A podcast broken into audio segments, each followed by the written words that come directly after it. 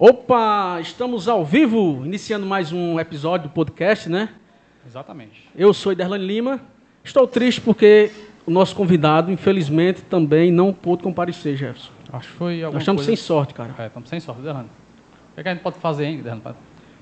Rapaz, é mandar benzer, né, esse canal?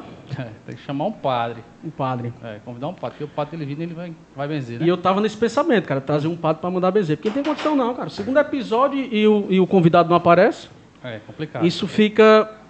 A gente fica sem moral, né? O canal tá desmoralizado. A a verdade é essa. Né, Formiga? Pois E é. aí? Mas eu acho que... Aí, quem é que tá aí? Mas você sabe que nosso canal é de pegadinha, né? Então, ele está aqui.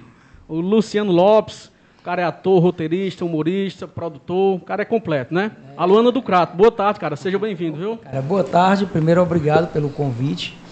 É um prazer estar aqui com vocês. É o primeiro podcast que eu participo. O nosso também. Graças, Nós também, a, graças a Deus. Bacana. que venham mais, né, Derrano? É, digamos assim, a gente, é o nosso primeiro episódio oficialmente com convidado, né? Porque A gente teve o nosso primeiro, né? teve o nosso primeiro sem, sem Ah, convidado. o canal é novo, né? O canal, o canal já é antigo, já no YouTube. Esse formato é que é novo, o podcast, né? Ah, Então, eu sou o primeiro convidado Exatamente. O Exatamente. primeiro, presencial. Exatamente. Uma Presencial. né? E a gente agradece por você ter aceitado o convite, né? Então é isso aí, vamos bater um papo legal, né, Jefferson? Isso. Hoje a gente vai bater um papo, conhecer mais o Luciano, né? Que é a aluna do Crato. E trocar uma ideia, conhecer mais essa pessoa que é, é do Crato, né? Da região daqui da região. Crato. Sítios Currais. Aí, tá É, aí? no caso, é, boa tarde, Formiga, está participando aqui com a gente. Tá animado porque o convidado veio, não? Claro. E ainda mais aqui ao lado do nosso amigo Luciano, grande artista, né? É o, o, o dono da Luana do Crato. É, é isso, Exatamente. é isso aí. É Luana do Crato, mas atualmente você mora. Há algum tempo você já mora em Fortaleza. É, eu E moro está aqui na região do Cariri e veio fazer alguns shows. Eu moro há 20 anos em Fortaleza. E interessante que desde que eu fui morar em Fortaleza, eu nunca consegui vir a passeio para o Crato. Né? Então eu sempre venho a trabalho. Eu nunca ah, vou passar 10 dias a passeio, ou 15 dias. Me planejo, mas nunca dá certo. Mas um dia dá. Então, a maioria das vezes você vem mesmo a trabalho, fazer shows aqui. É, esses 20 anos, sempre que eu vim ao Crato foi a trabalho. Sempre. É. Cara, faz tempo que eu fui um, um show seu, show da Luana. Acho que eu era adolescente, eu tinha um.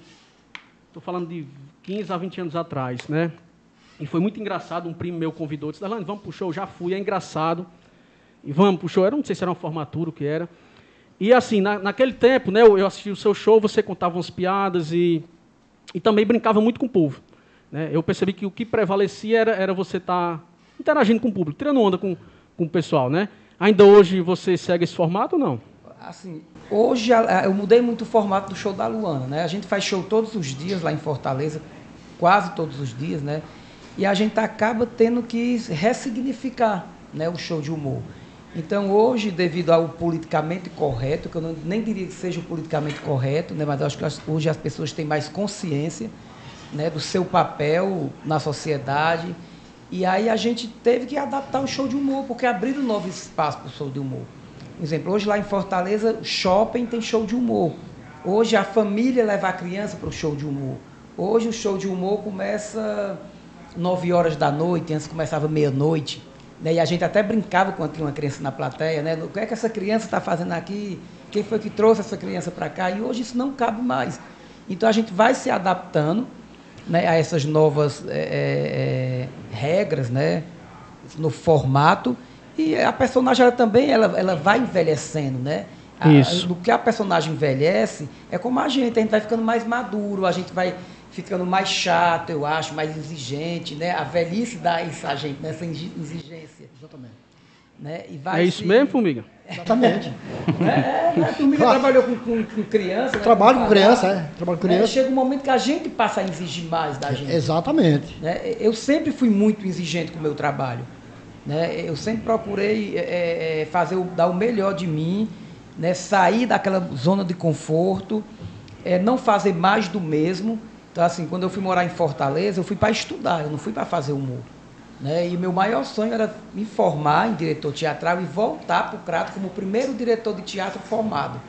Eu voltar para o Crato, o primeiro diretor de teatro formado. E aí foi acontecendo outras coisas que não me permitiu voltar para o Crato. Ah, então quer dizer que quando você foi para Fortaleza, você não saiu daqui como humorista? Não.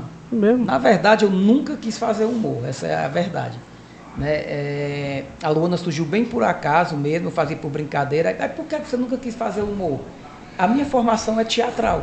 Né? Eu iniciei no teatro, me formei em teatro e existe uma, uma resistência entre a galera do teatro e a galera do humor, principalmente lá em Fortaleza. Né, devido, eu sempre digo, o pessoal do humor são os office Broadways, né, a Broadway de Fortaleza são os artistas de humor. Né, é, o pessoal paga 50 reais para assistir um show da gente. Né, e às vezes o pessoal não paga 5 para assistir um espetáculo de teatro. Né, e isso fez com que eh, fosse criada uma rixa né, entre o humor e É como se desvalorizasse um É. pouco o teatro, né? o teatro. E como eu venho do teatro, é, eu sou eu, eu primeiro preconceito, assim, eu fui enfrentei muito preconceito, né, em Fortaleza. Né, primeiro por ser cearense, dentro do próprio Ceará, é, é meio contraditório isso, né? É, por vir do interior, por é, é, eram quatro vagas, né, que tinha no curso de direção teatral para diretor, e uma das vagas fui eu que conquistei a vaga, então houve uma, uma meio que uma resistência, né? Como é quatro vagas, o cara vem lá do interior, lá de um sítio, né, falando ti, di, e toma a vaga da gente que está aqui. E eu lembro quando eu, eu eh, concluí o curso de direção teatral, o TCC, né, digamos assim, do curso, você monta um espetáculo com os alunos atores, né, porque eu era aluno diretor.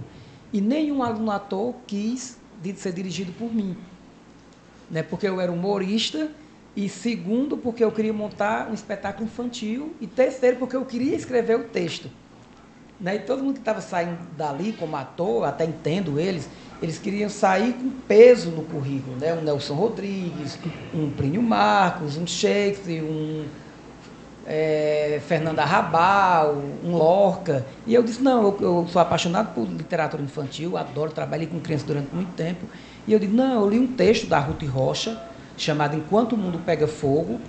E eu disse, pô, eu quero pegar esse texto, quero adaptar para o teatro, usar a linguagem do Clau, né, que eu adoro o palhaço, usar a linguagem da cultura popular, né, pegar as coisas que eu via lá do meu pai, lá do crato, eu quero trazer, pra fazer um teatro infantil diferente. E aí ninguém quis. E aí a, a diretora do colégio, Heraltilde Honora, ela disse, então eu vou, eu vou autorizar você pegar dois atores de fora para concluir seu trabalho. Eu tinha que concluir meu trabalho, né? Sei.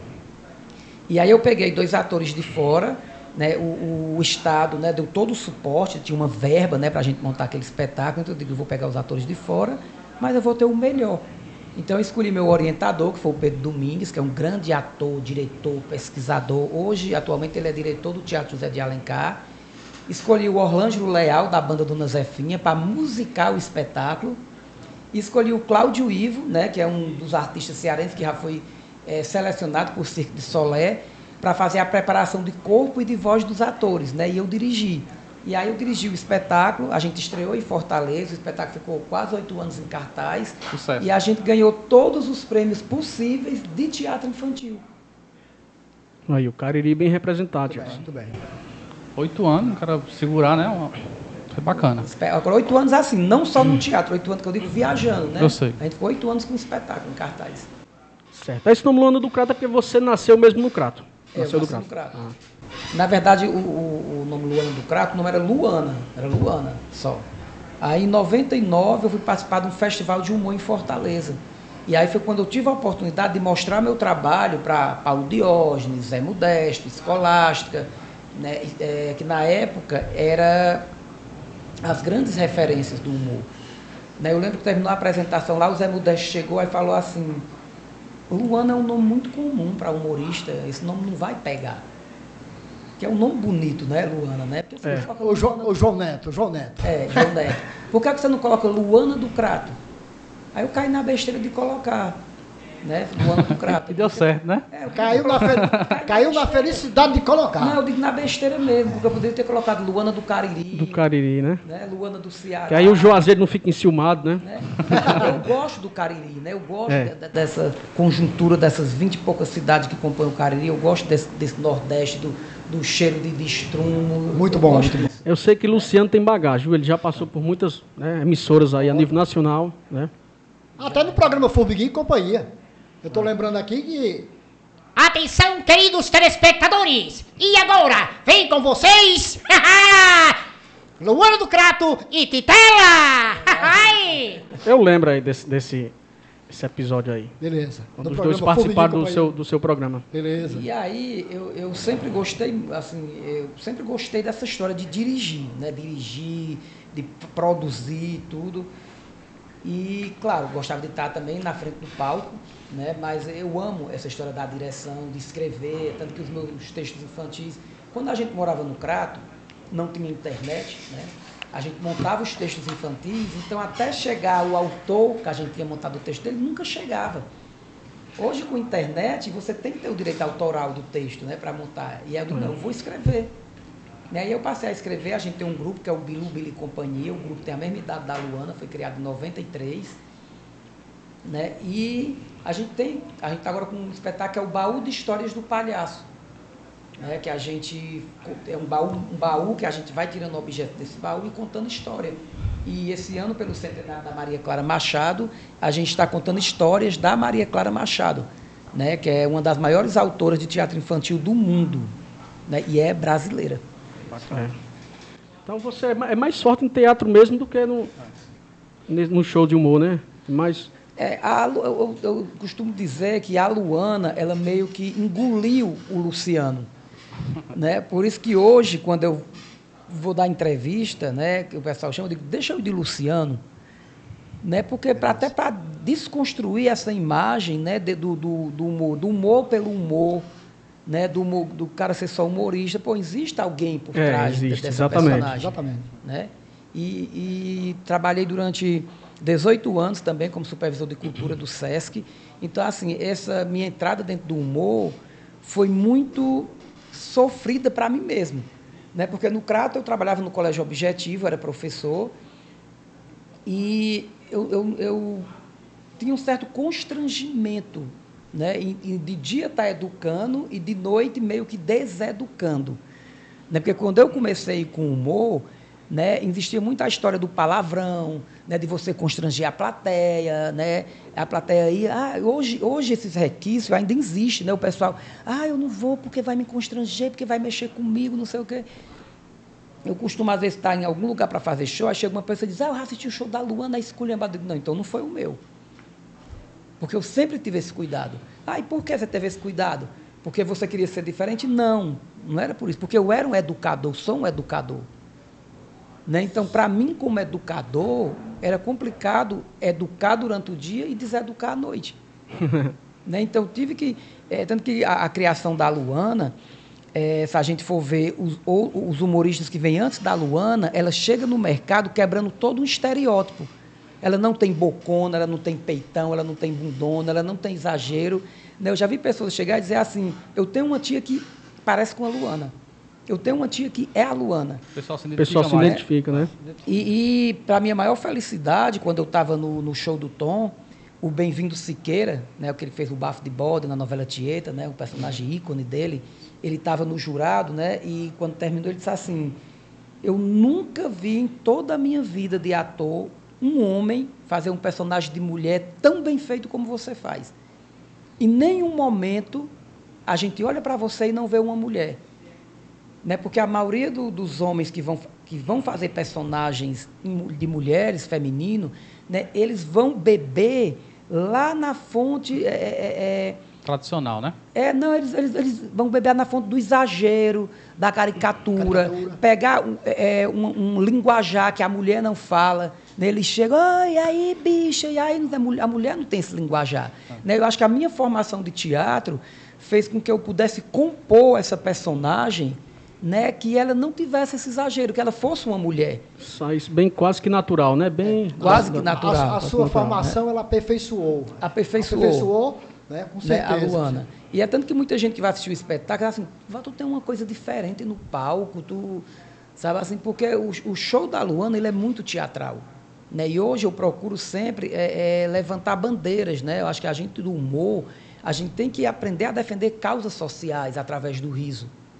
Agora eu fiquei com vontade de, de assistir novamente, porque assim, quando eu assisti um show né, dele, da, da Luana, faz muito tempo, era coisa de, né, de 15 a 20 anos, e agora eu fiquei na, na vontade de assistir novamente para ver, né? Porque naquele tempo era top, assim, pelo menos eu, eu gostei, né? Era, era o top. Pra ser esculhambado, época, era né? esculhambado. Era, era, na verdade, o cabo ficava até. O cara queria se esconder, Gerson. É, mas Ficava isso- passeando pelas mesas e tudo, e ali meu primo disse, rapaz, tu se esconde, porque se ela te ver aí, vai, vai tirar onda até umas horas, né? Hoje a gente ainda brinca com a plateia, não vou dizer que a gente não brinca, a gente brinca, porque o humor ele tem isso, né? ele tem essa liberdade de brincar. Exatamente. Né? Se você for ver lá na comédia dell'arte, né, o humor ele tem muito da comédia dell'arte. Né? Ele brinca com as mazelas da sociedade, ele brinca com as mazelas das pessoas. Então ele vai pegar o que tu tem, a tua ferida, para botar o dedo em cima. Né? Tanto que os bobos da corte, eles eram os únicos da corte que podiam dizer tudo com o rei e não era castigado. Né? Então, o humorista ele tem esse poder né, de poder dizer as coisas e não ser, e não ser castigado. E hoje ele quer dizer e não quer ser, porque hoje ele é castigado. Né? Então, se ele disser alguma coisa, a justiça está lá, não pode isso, não pode aquilo. Né? Então, é, é meio complicado né, essa história do humor. Eu acho que hoje, assim, é, é, tá- eu não sei se é, é exagero dizer que tá, tá muito com mimimi, né, Jefferson? Não, Não. o mimimi tá grande hoje em dia. É, mas assim, o mimimi, o mimimi é porque não é na tua ferida. É, né? Né? Hoje a gente aprendeu, a, a, a sociedade, né? o mundo, né? aprendeu, acho que uma coisa chamada respeito, né? Você respeitar as diferenças. Um exemplo, eu tenho muito, eu, eu tinha alguns alunos que eram autistas, né? E no, no meu tempo, a gente está numa sala de aula com um aluno autista, um aluno com síndrome de Down, a gente não queria chegar nem perto, né? Tinha isso. Né? E hoje a gente sabe, gente, que todo, é, é, ainda bem que existiu essa evolução né, da gente como ser humano. Né, de respeitar o outro como ser humano. Né, de você não definir o outro é, é, por uma limitação que ele tem. Né, eu até quando um pai de um aluno chegava e dizia assim, ah, eu quero matricular meu aluno aqui para fazer teatro, mas meu filho é especial. Aí eu dizia, é especial por quê? Ele cospe fogo, ele voa, ele se transforma em água. Luciano, Luciano, só, só uma observação. É, e a questão dos trapalhões? Porque nos trapalhões, eles, eles tinham um, um- um- um lado de comédia, onde eles iam pro lado do negão, né? Do, do, do cachaceiro, né? E como é que você vê isso aí, é, se isso aí fosse hoje? Como é que seria? Tu acha que funcionava ou não? Como é? Ó, os trapalhões, apesar deles, deles é, pegarem vários segmentos, mas ele tinha um linguajar infantil, né? E ele, ele, ele, ele não é atemporal, né? ele é temporal. Então, ele não caberia hoje, né? dentro da nossa conjuntura. Aí você vê um programa que é atemporal, que daqui a 20 anos você vai assistir e vai gostar, o Chaves. Isso. Né? É. O Chaves, ele vai se encaixar em qualquer tempo. O Chaves entra em qualquer tempo, ele entra, né? né? E os trapalhões, devido a essas, essas, né, eh, essas pequenas nuances que ele dava dentro do programa, hoje não se enquadraria mais. Né? Hoje não cabe mais. Uhum. Né? Quando você fala assim, ah, o pessoal LGBT vai na rua pedir os direitos, né? os negros, os pessoal com, com as mulheres, ninguém está pedindo direito. Ninguém está indo na rua pedir direito de nada. O que a gente está indo pedir é para ser respeitado. É para ser tratado igual a todo mundo. Ah, mas não tem o dia do hétero. Ore a Deus que não precisa ter o dia do hétero. Né? Para que vocês não tenham que ir para a rua pedir para ser respeitado. Exatamente, compreendo perfeitamente. Ei, Luciano, então quer dizer que no seu show hoje, para ver se eu entendi, então não rola mais essa de você ver Gerson lá na, na plateia e dizer, Gerson, é isso aqui. Ah, o cabeça de rolão aqui, rapaz. Rola. Não, a gente ainda brinca, não vou dizer que não, a gente ainda brinca, né? Mas algumas, algumas coisas são tiradas. Se você for pegar a Desi Gonçalves, no show dela, ela cuspia nas pessoas, ela cuspia. E tinha gente que ia para o show de Desi Gonçalves e levar uma cusparada da Desi Gonçalves, era uma honra. gente, a Desi cuspiu em Cuspiu mim. Eu fui cuspido pela Desi Gonçalves. É como aquela história, a gente tá, às vezes eu estou fazendo show e o pessoal vai no camarim, ó, tem aquela mesa ali, brinca com aquele rapaz ali que ele quer ir pro palco. Ó, chama ele ali. Às vezes no próprio Instagram, o pessoal, tô, tu vai, "Ô, eu estou indo para o teu show, a gente vai estar na mesa tal. Por favor, vai lá na mesa brincar com a gente.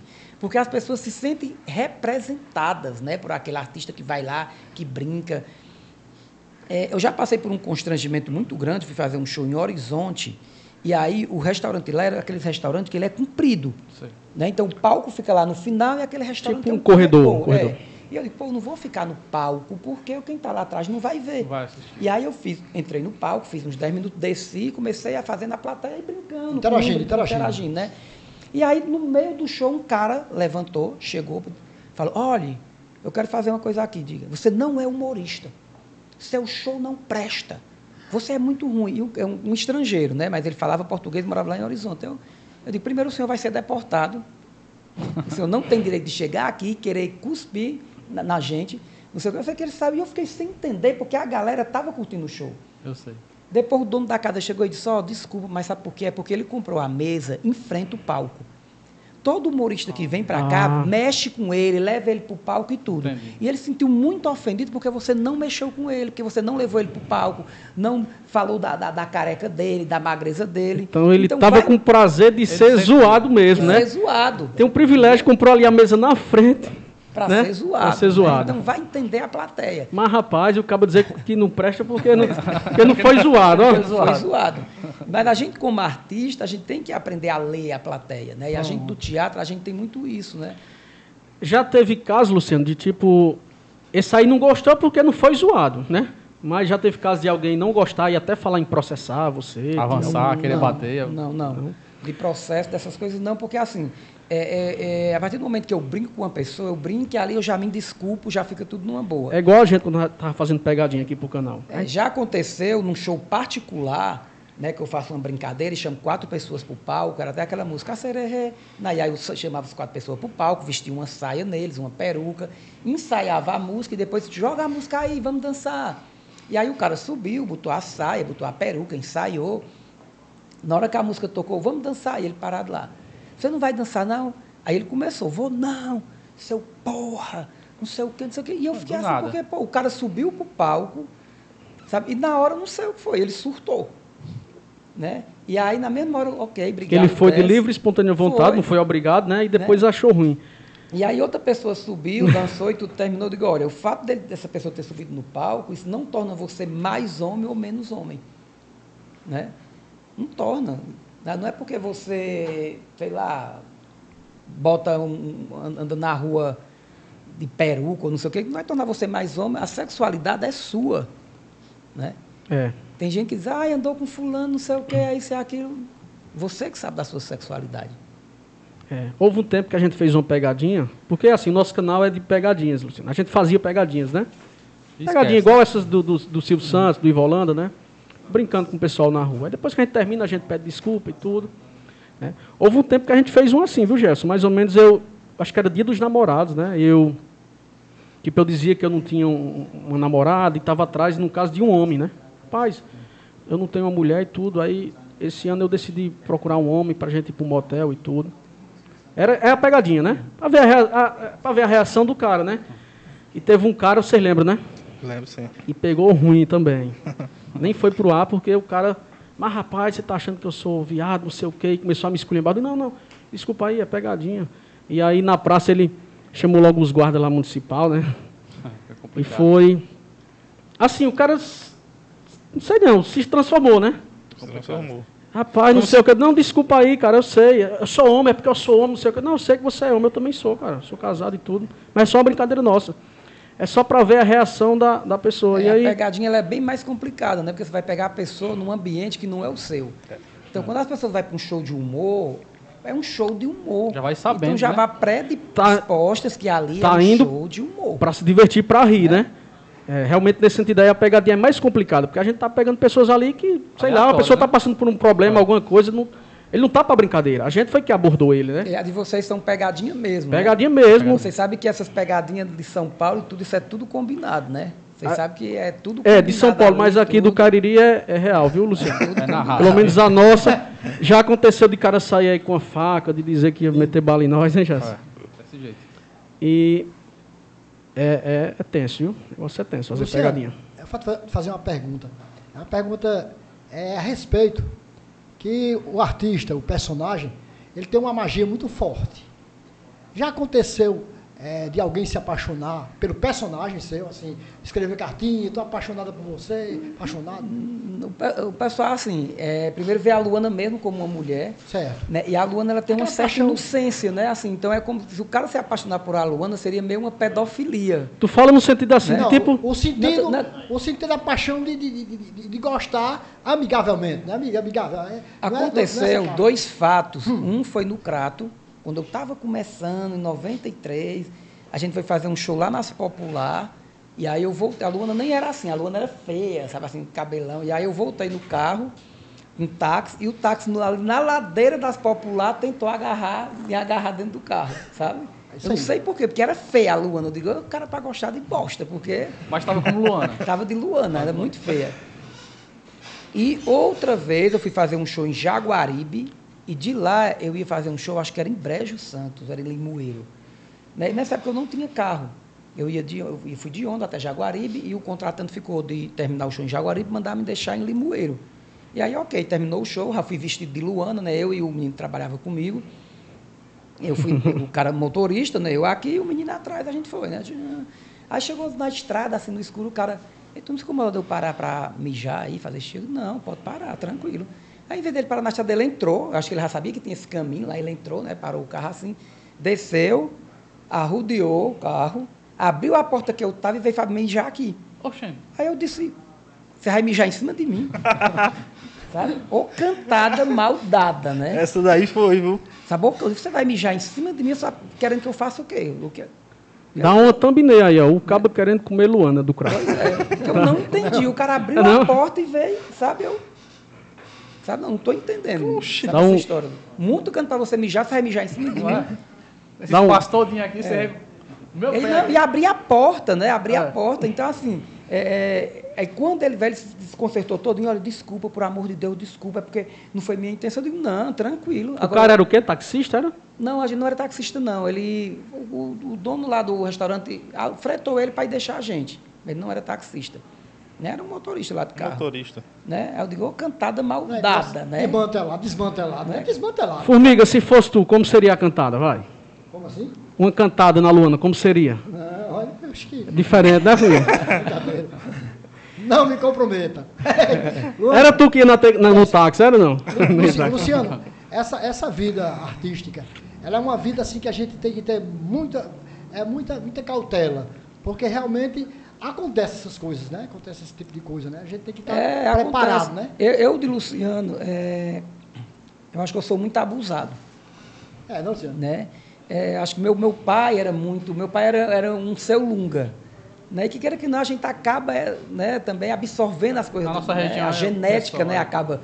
Né? Eu, tá- tá- até, às vezes eu falo para o pessoal, gente, não é que eu seja ignorante, é o meu jeito. Eu sou assim. No Sabe, então, caso, assim, Luciano, sou- você de, de, de Luana, se você tivesse vindo de Luana, você, assim, é tipo uma pessoa mesmo diferente ali? Não, a Luana é outra pessoa. É, é um personagem. A Luana É o personagem É, eu sempre falo, a Luana ela nasce e morre em cima do palco. Agradeço muito a minha formação teatral por isso. Né? Porque é, a maioria das pessoas do que faz humor, eles não sabem dividir a pessoa da personagem. Então, ah, porque você faz humor, você vai ficar 24 horas brincando, verdade. fazendo. Sabe? É verdade. Sabe? Eu acho que não cabe. É, desde que eu comecei a fazer teatro no Crato, eu sempre tratei o teatro como uma profissão. É tanto que hoje eu vivo dessa profissão. Né? E vivo muito bem, graças a Deus. Porque para mim é uma profissão como qualquer outra. Exatamente. Mas assim, eu, não- eu não brinco de fazer teatro, eu não brinco de fazer arte. Mas ainda assim ainda chegam pessoas com brincadeiras, que nem fosse a Luana com Não, você. com a Luana chega, comigo não. Contigo Porque eu não dou liberdade, não. O que ele, o que ele assim? falou aí eu senti, Jéssica. Porque assim, como eu faço pegadinhas também, e, eu, 24 eu horas. acho assim, quando eu tô na, na frente da câmera fazendo pegadinha e tudo, eu tô ali para brincar. Né? E quando eu tô na minha vida pessoal, eu sou um, sou um rapaz sério, tá vendo aí? não é, E às vezes o pessoal diz, "Ah, mas tu é sério? Eu digo, sou. Eu vou estar treinando com o povo 24 horas, entendeu? É, eu acho que essa história de eu ter a minha arte como uma profissão, né, fez com que eu, eu dividisse isso, né? Tanto porque no teatro eu fiz, que eu fiz mais de 100 personagens no teatro. Se eu fosse deixar entrar em mim cada personagem que eu fiz, tava louco já, né? Então, às vezes a gente tá num local assim, às vezes eu tava em algum canto e o pessoal, ei, tu é o cabo das pegadinhas, tu é sério, faz aí uma, uma, uma pegadinha aí, vai. Puxa. Nem vai funcionar, porque você pedindo para eu fazer uma pegadinha aqui, como é que vai, né? Então o pessoal não sabe. É, Dividir, né? Né? Um um certo discernimento. digo, né, não, quando eu estou gravando, eu estou gravando, eu estou né, na, na brincadeira ali, depois peço desculpa e tudo. Não, eu sou, É, sério, e, rapaz. E a profissão de respeito. artista, cara, ela é muito sofrida, né? É, é muito glamurosa, né? Glamurosa demais, que você está ali numa vitrine, mas é uma, uma profissão muito sofrida. Assim, é, eu como artista, eu já deixei de ir para casamento de sobrinho, casamento de sobrinha, formatura. Eu lembro que meu pai faleceu num sábado, eu tinha um show na terça-feira, e eu liguei para o contratante, ele, cara, por amor de Deus, eu já vendi todas as mesas, não faça isso não, não sei o quê. Porque o público não quer saber se seu pai morreu. sabe? Você tem o papel de subir ali, ser engraçado e às vezes muitas, né? É, passando por um é, momento difícil. Esse É tempo igual a vida todo do. de, de, de, de Luana, teve dois, dois shows que eu não fui. Né? Um porque eu estava muito mal mesmo, e eu ainda fui lá. Os dois eu fui no local. Mas cheguei lá, não tive condição de subir no palco. O outro, eu me lembro, foi um queijo que eu comi. E comecei a sentir uma dor de barriga, e tinha um show, e tinha um show, e eu me maquiando. Aí eu digo, vamos. Quando a gente chegou em frente à casa, não deu, não deu. Eu estava muito mal, muito mal. E aí o dono da casa desceu. Rapaz, suba no palco, faça pelo menos 15 minutos. E, cara, eu estou vindo aqui só para você ver eu que eu estou aqui. Mas eu não tenho condições.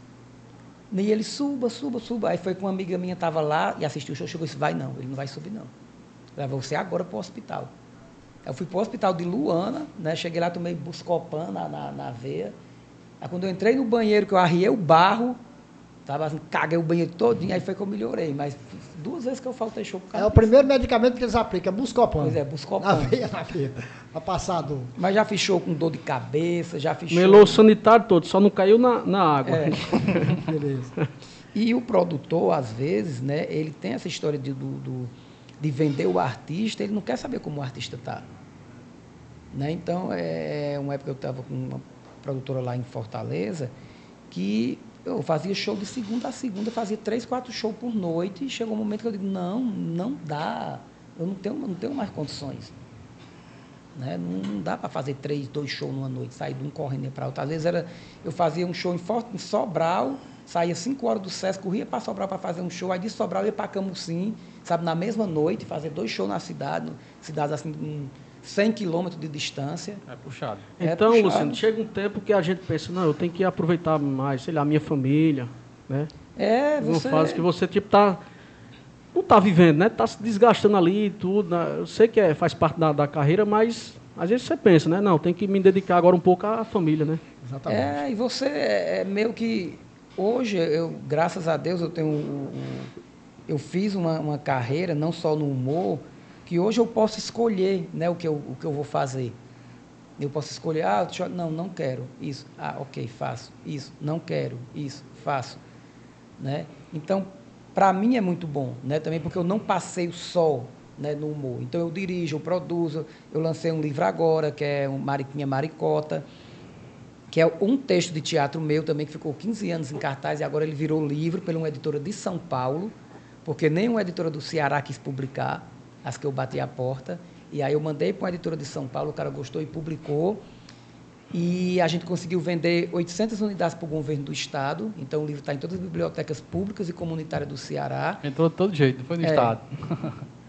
E aí o Márcio Trigo, que foi diretor do Sítio do Pica-Pau, que dirigiu agora uma série para Netflix, que eu estava participando, é, ele viu o, o livro, se apaixonou e disse, pô, vamos transformar isso daqui em filme. Né? E a gente está começando a, a criar roteiro e tudo para transformar o, o livro em filme. E convidei o Lucion Caeiras, que é daqui, para fazer a, a parte musical né, do filme. Ele topou. Ontem a gente teve uma reunião já sobre isso. E eu acredito que no final, daqui para o próximo ano, a gente vai estar começando a gra- as gravações. É voltado pro humor também? Não, é um, é um filme infantil. Infantil. Ele fala a história de um anti-herói, que é o Zé Fulô, que tem uma, a Mariquinha, que é a namorada dele. E a Mariquinha é sequestrada por um João Cravo, amarelo amarelado do olho de peixe morto. E para salvar a Mariquinha, ele tem meio, meio uma odisseia de Homero, né? Então ele vai cruzar o sertão para encontrar uma fonte, onde ele vai molhar uma flor que está morrendo. Ele não pode deixar essa flor morrer. E nessa travessia dele pelo sertão, ele encontra é, o boi bumbá, a cobra boiúna, a caipora. No, no, no texto de teatro são esses três personagens folclóricos. Mas aí a gente vai colocar a Iara, vamos colocar é, outros personagens, né? Fantásticos dentro. Muito bom. E hoje você é, vive só do, de- da, dessa parte de teatro, de shows? É, Só. tá com dois anos que eu saí do SESC, né? Aí fui para a Fundação Bradesco. E aí eu digo, em 2019 eu digo, não, eu quero viver só de Eu digo assim, arte. vive financeiramente É. mesmo. Agora, assim, de show que eu digo assim, show, eu faço produção, eu escrevo projetos também para o governo do estado, para a prefeitura, para o governo federal. A gente tem um projeto agora que foi aprovado na Rua Nê, que é o Circo Pirado. Tu atua também, né, Luciano? Tu atua também ou não? Hoje, em espetáculo infantil, eu procuro não atuar, por quê? Porque a Luana toma muito meu tempo. Então, de repente, se eu tiver em cartaz com um espetáculo, eu precisar viajar com a Luana, eu vou ter que escolher. Né? Então, eu, eu- resolvi, eu só dirijo, produzo e vendo o produto. Luciano, é, digamos, em circo, você costuma ir a circo? É, Vou. Porcentagem, né? Porque lá em São Paulo eu fiz muito trabalho em circos, né? É, Trabalho de, Eu tive em São Paulo agora, eu fiz um trabalho lá com a Marlene Querubim, que é do Circo Espacial, né, que é uma referência no circo no Brasil, né, Circo espacial eu conheço, conheço. Marlene maravilhosa. Em Fortaleza, eu já fiz show em alguns circos. Beleza, muito bom, muito bom. É outro universo, né, outra Outro energia, né, o Muito circo. bom. Com a Luana do Crato. Com a Luana do Crato. Muito bom. Digamos, Luciano, eh, eu queria só saber a respeito eh, de algum contrato que você pegou para fazer show eh, em algum- alguma repartição local e deram um cano em você. Aconteceu ou não? Aconteceu uma E dar cheque sem fundo? Não, cheque sem fundo não. É, aconteceu uma vez só em Tapipoca. Hum.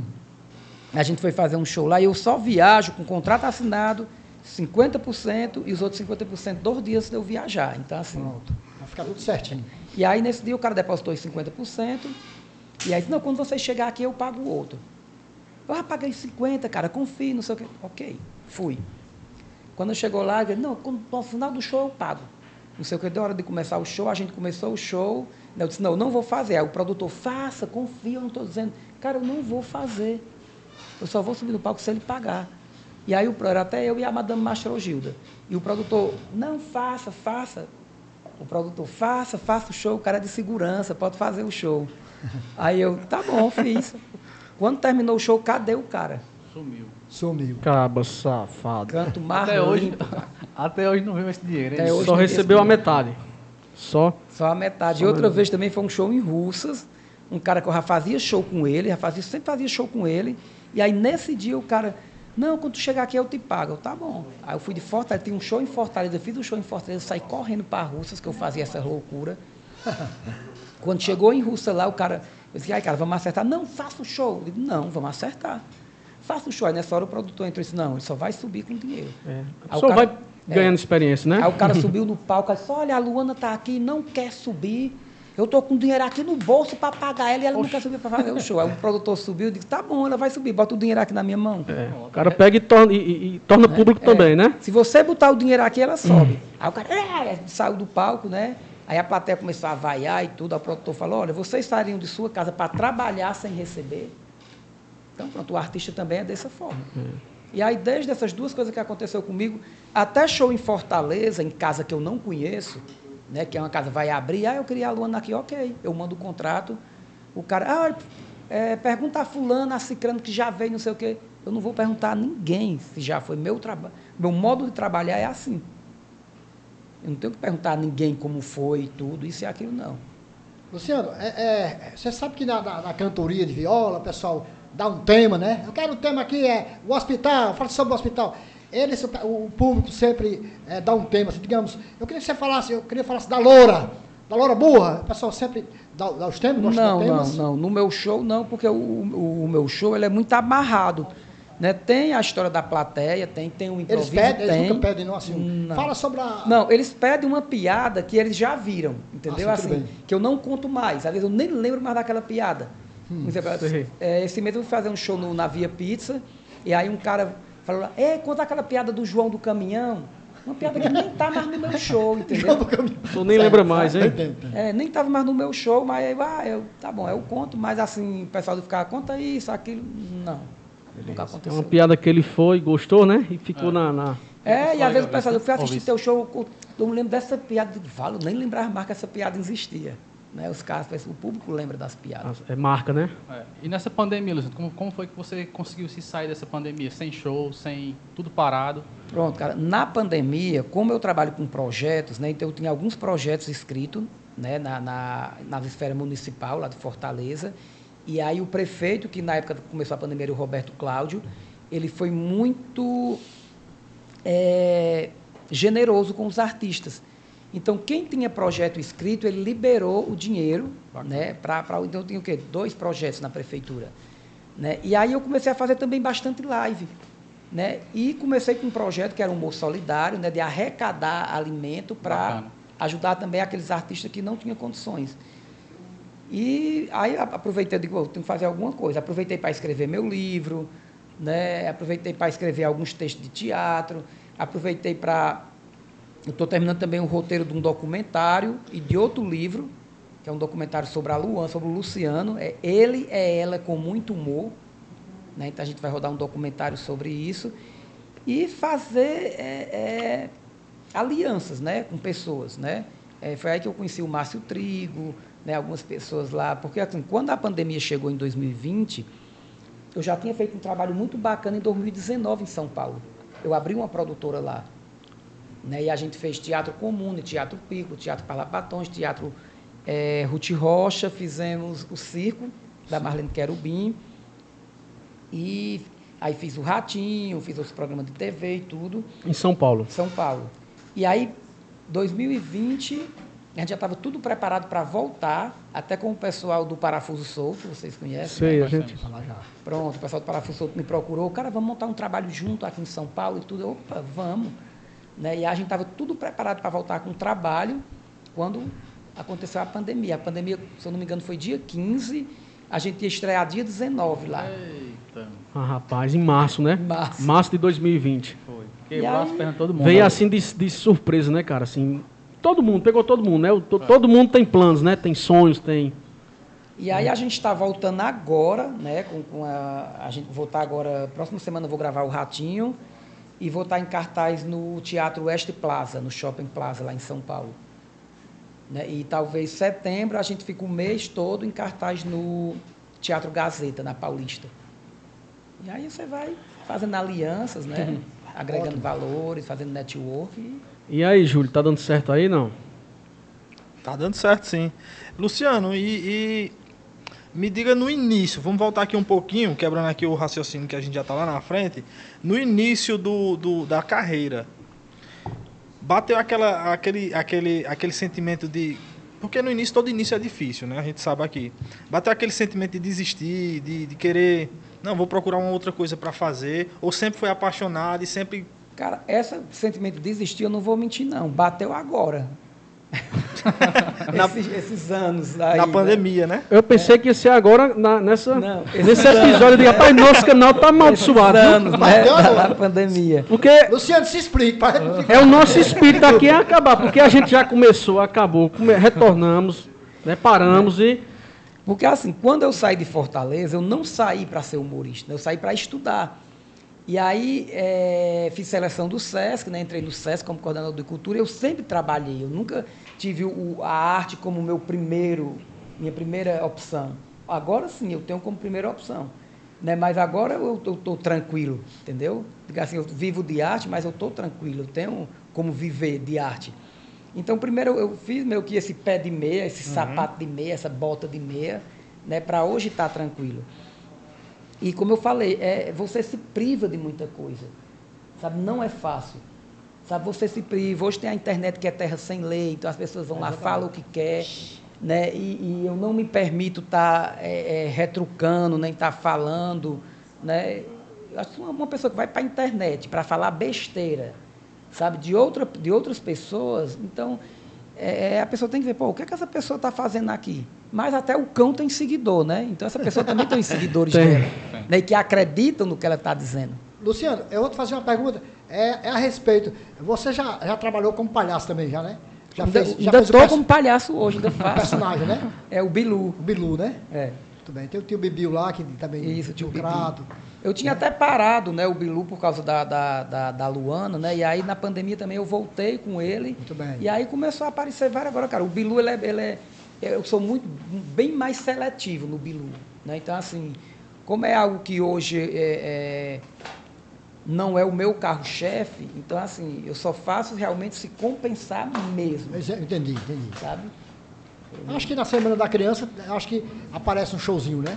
A Semana da O Criança. problema de você trabalhar com criança, é, Formiguinho, você já trabalhou com isso, você sabe, é. que é a desvalorização do trabalho.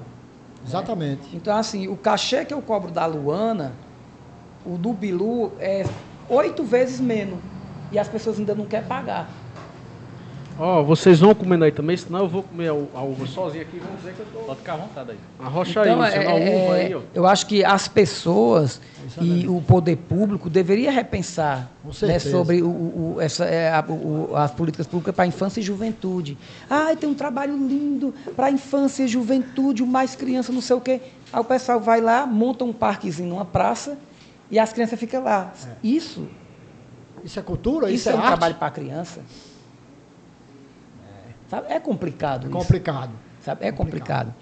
E aí, é, é, é, hoje, como Bilu, eu faço assim, muito trabalho para prefeituras, para shopping, mas aí o, o contratante do aniversário paga o buffet, não sei quantos mil, paga a comida, aí, não, porque sobrou esse dinheiro que é o do palhaço. Ah, desse jeito. Depois, então, a senhora se veste de Acontece. palhaço e vai.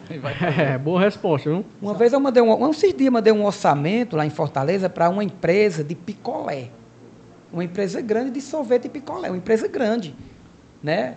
Mandou, não, porque a gente queria aqui, não sei o que, eu mandei o orçamento. Ah, tá muito caro. Depois vamos dar um mais barato, tá aqui, o patati patatá, ligue para ele. Desse jeito. né? Esse cara é o patati patatá. É. Aí as pessoas ligam para a Luana, quanto é o show? É tanto. Ninguém pede para diminuir o preço. Sabe? Mas quando é um trabalho infantil, há essa desvalorização do trabalho infantil. E isso cansa. Cansa, né? cansa. Exatamente. O valor do show, você não precisa citar o valor do show, não. Tipo, é, depende do local, se é um local maior, você, tipo, ali é maior, vai dar mais. Não, Ou é um eu, valor. Eu, eu tenho, eu tenho um valor do show fixo para casas de shows, né? Porque eu sei que as casas de show tá ali, as casas de show em Fortaleza. Aí tem um valor para eventos particular em Fortaleza e tem um valor para eventos no interior. Esse meu valor do, do evento do interior, cara, eu tenho que ganhar esse dinheiro e esse dinheiro ser livre. Né? Muita vai dizer assim, ah, mas tu cobra tanto, mas tu gasta tanto de gasolina. Você acha que eu jogo um litro de gasolina no chão e vou surfando em cima da gasolina? É, o povo quer questionar até isso. É, Rapaz, o valor é esse. Você acha que o carro não tem depreciação? Então, assim, quando eu fecho um preço no interior, eu fecho hospedagem, alimentação, gasolina, depreciação Do do, veículo, carro, né? E alimentação na estrada. Né? Porque eu saio da minha casa. Então, se eu fecho, sei lá, um valor X, e aí esse valor X, quando eu saio de Fortaleza, aí eu paro num canto para tomar um café, é 30 conto. Aí paro no outro canto para almoçar, é 50 conto. Então, esse dinheiro, quem tem que pagar é, É. o contratante. Exatamente. Às vezes eu digo assim, não, mas dá para vir por tanto. Aí eu prefiro fazer um show ganhando menos lá em Fortaleza, porque eu faço o show, terminou, estou em casa, Exatamente. de que viajar para quando eu tirar todos os custos, eu- o cachê sair a mesma cor de Fortaleza. Quando voltar em casa, tá a mesma coisa e, Sabe? né? e você teve que se deslocar, É. fazer uma viagem. Teve né? um, amigo meu humorista, ele, cara, eu não estou conseguindo ganhar dinheiro, eu faço show fora, o dinheiro não dá para nada. Como é que tu está fazendo esse teu show fora? Não, eu cobro tanto, aí quando chega lá eu mesmo procuro hotel, eu mesmo não sei o que eu digo, "Não, já está errado. Né? Quando é aqui na região do Cariri, eu não quero hotel porque eu tenho meus amigos, né? eu tenho amigos meus que é dono de hotel, quero até mandar um abração para o Wesley, lá da pousada, né? que a gente está lá, tá, Wesley? Obrigado, da pousada Sagrada Família, né? que eu sempre fico lá. Então, assim, o que eu puder enxugar também do patrocinador, eu enxugo. Agora, eu não posso enxugar do meu para dar ao patrocinador. E tem um, um, um, cachê para prefeituras, né? Eu até trabalho para algumas prefeituras e alguns o pessoal diz assim, cara, eu gosto de trabalhar com você porque você é muito justo. Porque tem um humorista, quando a gente diz que é prefeitura, os caras cobram uma coisa, pensa que a prefeitura tem dinheiro. Né? E tem, pode até ter, mas não para aquele fim. Falou que é da prefeitura, os caras né? vão que na aplicar, prefeitura né? O pessoal bota. que é Acaba que pego? nem. Acaba não fazendo, que a prefeitura diz, não, não dá certo, não. A única exigência que eu faço, vai precisar de nota, Ok, então você paga o imposto da nota. E eu quero receber o dinheiro antes de subir no palco. Eu não trabalho para a prefeitura de graça, é gratuito ou para pagar depois. Então, antes de eu subir no palco, eu quero o dinheiro na minha conta. Então, ah, a gente vai fazer um empenho, não sei o quê. Ok, faz o empenho, faz tudo aí, mas eu quero dinheiro. A gente sabe que, assim, digamos, você fechou ali por 3 mil, e a prefeitura diz, não, faz uma notinha de 10 mil, mas sai tudo bem, beleza. Não- Mas isso nunca aconteceu. Não aconteceu não, né? Não, Luciano, já, comigo não. já aconteceu comigo aqui, na, não vou dizer, citar aqui nomes, mas eu já fui contratado aqui para uma prefeitura, aí eu fui conversar com a primeira dama, ela, faça um recibozinho aí, eu fiz o recibo, ela disse, dá para tu me dar um- uma notinha dessa em branco? Aí eu fiquei assim, para que a senhora quer? Não, para me guardar de lembrança. não, não. Entendeu? Para poder fazer um, faturamento maior, né? Fazer um. E, e, assim, é, eu trabalho muito com produtor. Né? Assim, é, eu gosto dessa história do produtor, porque eu também sou produtor. E eu quero que o produtor ganhe tão bem quanto o artista. Né? Os artistas têm essa cultura, não, o ah, o produtor ganhou o mesmo tanto que eu ganhei, eu que estou no palco. Pô, mas para tu estar ali no palco, esse cara ralou, esse cara bateu porta, esse cara ligou, esse cara. Ele trabalhou 15 dias antes para tu ir lá e fazer um dia. Então, assim, muito evento meu de prefeitura é através de produtor. Então, o que ele me paga é o que eu fechei com ele. E às vezes, se tiver de dar prejuízo, ele vai ter o É. prejuízo, né? Então, o que ele me paga é o que eu fechei com ele. Eu não quero saber o que ele fechou com a prefeitura. Já aconteceu de eu chegar em alguma prefeitura e a- a- o cara lá da, da finança dizer, não, quem vai ter que assinar é você, né? O produtor não. E aí o produtor entrar em desespero, eu digo, meu amigo, eu quero que eu fechei com você. E aí eu chegar lá para assinar e ser o triplo do que eu tinha fechado com ele. Mas é mérito dele.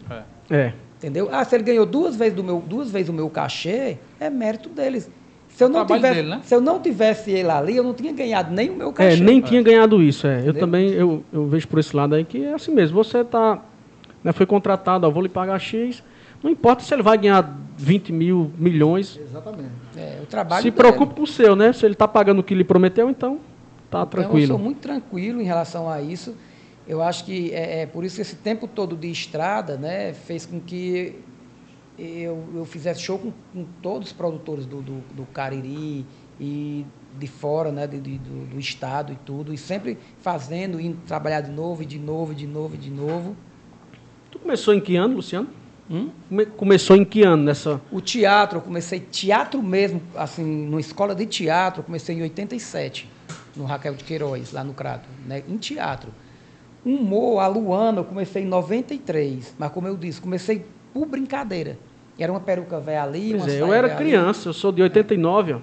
Pois é, quando ele começou, não era 93. nem nascido, né? Quando começou no teatro. Isso. Aí, é, a Luana, como profissional mesmo, assim, de ganhar dinheiro, dizer, eu estou ganhando dinheiro com a Luana, eu, eu 2001, 2002, 2000, final de 2002, em Fortaleza.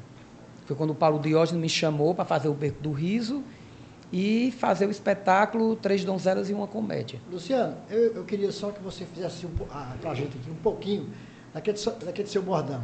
Ave Maria. A Ave é? Maria três vezes, a lá. Maria três vezes, a Maria três vezes. Ah, Maria Três. Vê como é? É, é, é mais ou menos. E pegou, viu? As pessoas pegou legal. cobram. Ei, Luciano, acho que às vezes o cara já vai bom. abusar de, de falar Não, isso, hein, as não? pessoas cobram um bordão, né? Esse dia mesmo, lá no Crata, a mulher falou, você não falou Ave Maria três vezes. Eu fui explicar, ela olha, o bordão, ele é criado para TV. Às vezes, no show de teatro, não funciona. Ele não tem o mesmo peso da TV, um bordão. Né? Então, é, é, você for assistir um show desses humoristas que está na escolinha, não sei o quê, tanto que ele nem leva o personagem né, deles, né? Eles levam eles, né? Deixam só na, deixam na É. TV. Tanto porque os personagens, a maioria não é deles, né? O personagem é da TV. Da TV. Então, quando ele sai, tanto que o Chicanismo nunca saiu da Globo, porque os personagens do Chicanismo não eram dele. Algum diretor, algum Globo. produtor criou o personagem e ele É, só é, pode. quando- é, na verdade é assim, que é na TV. Você entra na TV, tem lá o roteirista que vai criar o programa e ele vai criar um personagem para você. Criou o personagem, a Globo registra. É tanto que quando o Tom Cavalcante foi para a Record, ele não pôde fazer o Pit Bicha, porque o personagem era da Globo. Ele pôde, foi o Tom Caval, o Tom Canabrava ele fazia porque era dele, né? Ele já entrou na Globo com o entrou com o personagem. O menino da, que faz aquele, que fazia, que estourou no Zorra, com aquela, ai como eu sou perversa, né? Eu sou Ai, como eu sou bandida. como eu sou bandida. Né, Ele viajava fazendo show de humor, mas ele não podia fazer a Valéria, né, o nome da personagem, Valéria, nome, porque né? a Globo não liberava. Eu lembro uma vez que eu fui produzir um evento no Festival Vida e Arte do Jornal o Povo, e eles contrataram o sítio do Pica-Pau Amarelo. Era a Isabela Drummond, a menina que fazia até a Anastácia e a Nissete Bruno, que fazia a Dona Benta. E aí o auditório do centro de eventos lotado, e a confusão lá e tudo, a gente lá tentando. E a Globo não liberou eles entrarem de personagem. E aí eles entraram sem personagem, a Anicete Bruno explicou que os personagens eram da Globo, mas que a Dona Benta estava ali, a Isabelle Dumont ali, mas ninguém queria ver a Isabelle Dumont, ninguém queria ver a. A, magia está no personagem. Queria né? ver a Emília. A magia está no Mas a personagem. Globo não liberou. Eu fiquei assim, pô, né? que- Mas é isso. É isso aí. Luciano Lopes aqui com a gente, Mas a Luana do contando. Crato é um, uma- é um personagem seu. É meu. É tanto Pronto. que em- quando eu estive na- na- no show do Tom, na primeira vez, um dos jurados era o Beto Carreiro. E o Beto Carreiro se apaixonou pela Luana. E ele falou, eu quero você trabalhando comigo, eu vou levar você para a escolinha do Dedé, não sei o quê. Só que pô, o Beto Carreiro ia levar para a escolinha do Dedé. Gravei, terminou o show do Tom, fui para Fortaleza. Um belo dia, uma ligação lá de Florianópolis, Marlu. Oi, Luciano, para a Luana do Cratel, eu sou a Marlu, produtora do Beto Carreiro. O Beto quer que você venha aqui no parque para participar da escolinha do Dedé, do Comando Maluco, que era do Beto Carreiro, né? Eu vou, vou demais, mandou as passagens, eu fui, gravei. Ele, não, eu quero que você venha para cá, você vai ser é, é, do parque, a gente está pensando num espetáculo para você, que no Beto Carreiro tem um, um espetáculo que acontece meio-dia, que é dentro de um salão de Velho Oeste, né, onde tem toda uma cena e entra a mocinha, do, do- do que é sequestrada e tudo, e ele queria que essa mocinha fosse a Luana, né? E dentro do, do que ela era sequestrada e ficada lá, ela ia fazer o show dela. Aí o cara, topo demais. É, mas aí a, é, a gente vai ter que assinar um contrato de exclusividade e a personagem vai passar a ser exclusiva do, do Beto Carreiro. Aí eu, não, amigo, não quero não. Você ia perder sua? Identidade, Sua- perder. a liberdade, É, sei lá. Não, quero não. Se você quiser que eu venha gravar, eu venho de graça. Mas para mim morar aqui, a personagem ser exclusiva do Beto Carreiro, não aceito. Daqui a pouco o Cabo disse que é, é Passa- dono da, da Lona do Passar os direitos autorais para o Beto Carreiro. Os direitos, os direitos autorais É, no, caso, personagem. no caso não seria o diretor, acho que seria um contrato, né? Que eu, Um contrato. é, assim, eu não poderia fechar nenhum show só através da, da empresa Ah, do. Beto Carreiro. Né? Seria mais ou tempo. menos isso. E aí eu voltei, não aceitei, o Beto faleceu. Depois, quando o Beto faleceu, o filho dele ligou para mim novamente, mandou passagem, eu fui de novo lá, aí fez a mesma proposta, porque o meu pai falava muito em você, e eu queria muito que você. Eu disse, cara, não aceito. Sabe assim, não aceito. Se você quiser, eu venho e tudo. Ele, cara, é, eu- pelo menos eu fiz a tentativa pelo meu pai, estou de consciência limpa. Aí eu, tá bom, tranquilo. Mas a questão de você não aceitar era por conta do contrato. Ou é porque É. ia ter que morar lá? Ia ter que morar lá também. Os dois, né, os pesou? dois. E a cidade da- do Beto Carreiro, né, é, é Navegantes, é uma cidade muito pequena. E na época também eu estava cursando minha segunda faculdade, eu estava com muitos projetos bacanas em Fortaleza. E vou ser bem sincero, assim, eu não me arrependo. Ah, como eu estou arrependido, eu poderia ter. Não, não me arrependo. Show. Tem umas perguntas aqui, eu vou falar até pro pessoal aí que está no chat aí, quiser mandar alguma pergunta, pode mandar no chat aí que daqui a pouco a gente vai estar lendo. Eu vou falar aqui uma que Rubens fez. É, ele perguntou: quem foi o pior parceiro de humor que você já teve em palco? No palco, é, no palco, eu nu- nunca tive um pior parceiro de humor. Né? Tanto porque é, quando eu comecei com humor em Fortaleza, eu criei as marmotas, e dentro das marmotas, a minha proposta era trazer novos humoristas né, e lapidar eles no palco. Né? Então, sempre teve várias pessoas que hoje estão no mercado que começou com as marmotas produções. Né? Agora, fora do palco, né, essa história de vaidades, né, de tudo, eu tenho, eu tenho algumas pessoas que eu não me dou bem. Mas eu não vou falar porque eu também não vou dar publicidade a elas, que não merecem. Show. Então, É eu, isso aí. Eu, eu, creio, eu creio que você pode falar então a melhor. A melhor companhia que você teve no palco. Ó, quando a gente começa esse trabalho no palco, a gente começa a, a ter uma sintonia muito grande no palco. Né? Então, tem vários artistas que eu tive a oportunidade de estar com eles no palco, a gente tem uma sintonia maravilhosa. É, o Titela, Mastrogilda, Bastiana. Né? Assim, eu, eu pensava numa piada, quando eu dizia, ele já sabia o que ia dizer. Então, é, é algo da vivência mesmo. A né? Sintonia, né? A sintonia de palco. Né? O Henrique Vidal, É, e é aquela coisa, quando você se dispõe a estar ali como escada e como ator principal. Né? Porque tem humorista que não aceita ser escada. Né? Só quer estar ali No patamar. no patamar. No e fica- patamar. Né? E, um exemplo, o Dedé. O Dedé nunca foi principal. O Dedé Santana sempre foi uma escada. Uma escada, exatamente. E eu acho que o Dedé foi o, a- o cara... Um dos melhores- Um dos melhores escadas. é o Nós tiramos o Santana. chapéu para ele. Né? Porque ali é o exemplo de, de escada. De né? escada. Mestre cena, mestre cena. né? E aí, o, o ano, quando eu estreiei meu espetáculo em São Paulo, eu convidei o Murilo Bordoni, que é produtor do Ratinho, né, para fazer comigo. O Murilo Luciano, eu não sei contar piada. Agora, eu sei fazer escada. Eu digo, mas pô, Murilo, tu tá lá no Bordon, no, no Ratinho, tu vai ser escada da Luana. Cara, eu sei fazer escada, eu sou bom na escada. Aí eu, ok. Aí eu escrevi o texto, mandei para ele, ele gostou do texto, decorou. Eu decorei embaixo, chegou lá, cara, a gente botou o teatro abaixo, eu e o Murilo Bordoni. Ele sendo a escada da Luana. Muito bom. Então, assim, a pessoa tem que saber. Quando você é a escada, tem um humorista que você leva para o palco, e aí você está aqui contracenando com ele, aí ele dá a piada dele, a plateia ri, aí você vai dar a sua piada e ele fica. Né, chamando a atenção. Pô, deixa o outro brilhar. Roubando, roubando a cena. a cena. Roubando a roubando a cena, cena. né? Que é o, é, o, é, o, é o- é o certo. É roubando a né? cena mesmo. É. Deixa o outro brilhar, o teu momento foi esse. O brilho do outro não vai ofuscar o teu brilho. Exatamente. Isso é como se fosse, sei lá, um egoísmo da pessoa, né? Não sei Às não. vezes é, é Hum. inexperiência mesmo. É. Eu acredito Aí que isso é é- falta de experiência né, mesmo. É vaidades, né? Porque o artista ele é muito cheio de vaidade. Eu agradeço muito ao Sesc, certo? Porque o Sesc fez, no, no momento de mais sucesso da Luana, eu estava trabalhando no Sesc.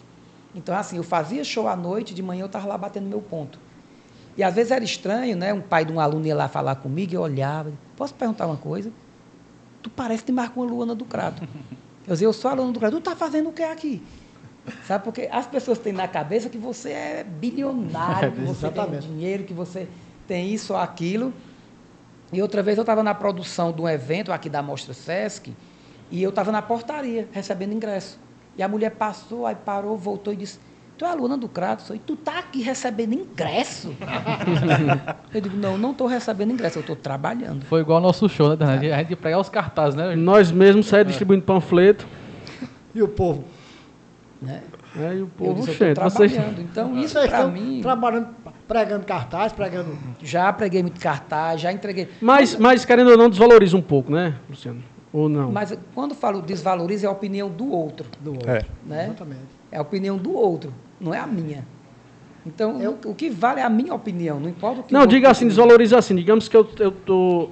Sei lá, eu tenho um sonho de conhecer a Luana do, do Crato, vai fazer um show aqui. E aí você mora, na, sei lá, na minha cidade, e eu vejo você me entregando um panfleto. Aquele encanto que eu tinha, eu, acabou. Gente, a Luana me entregou um panfleto aqui. É, mas eu não vou, eu não vou estar de Luana entregando panfleto.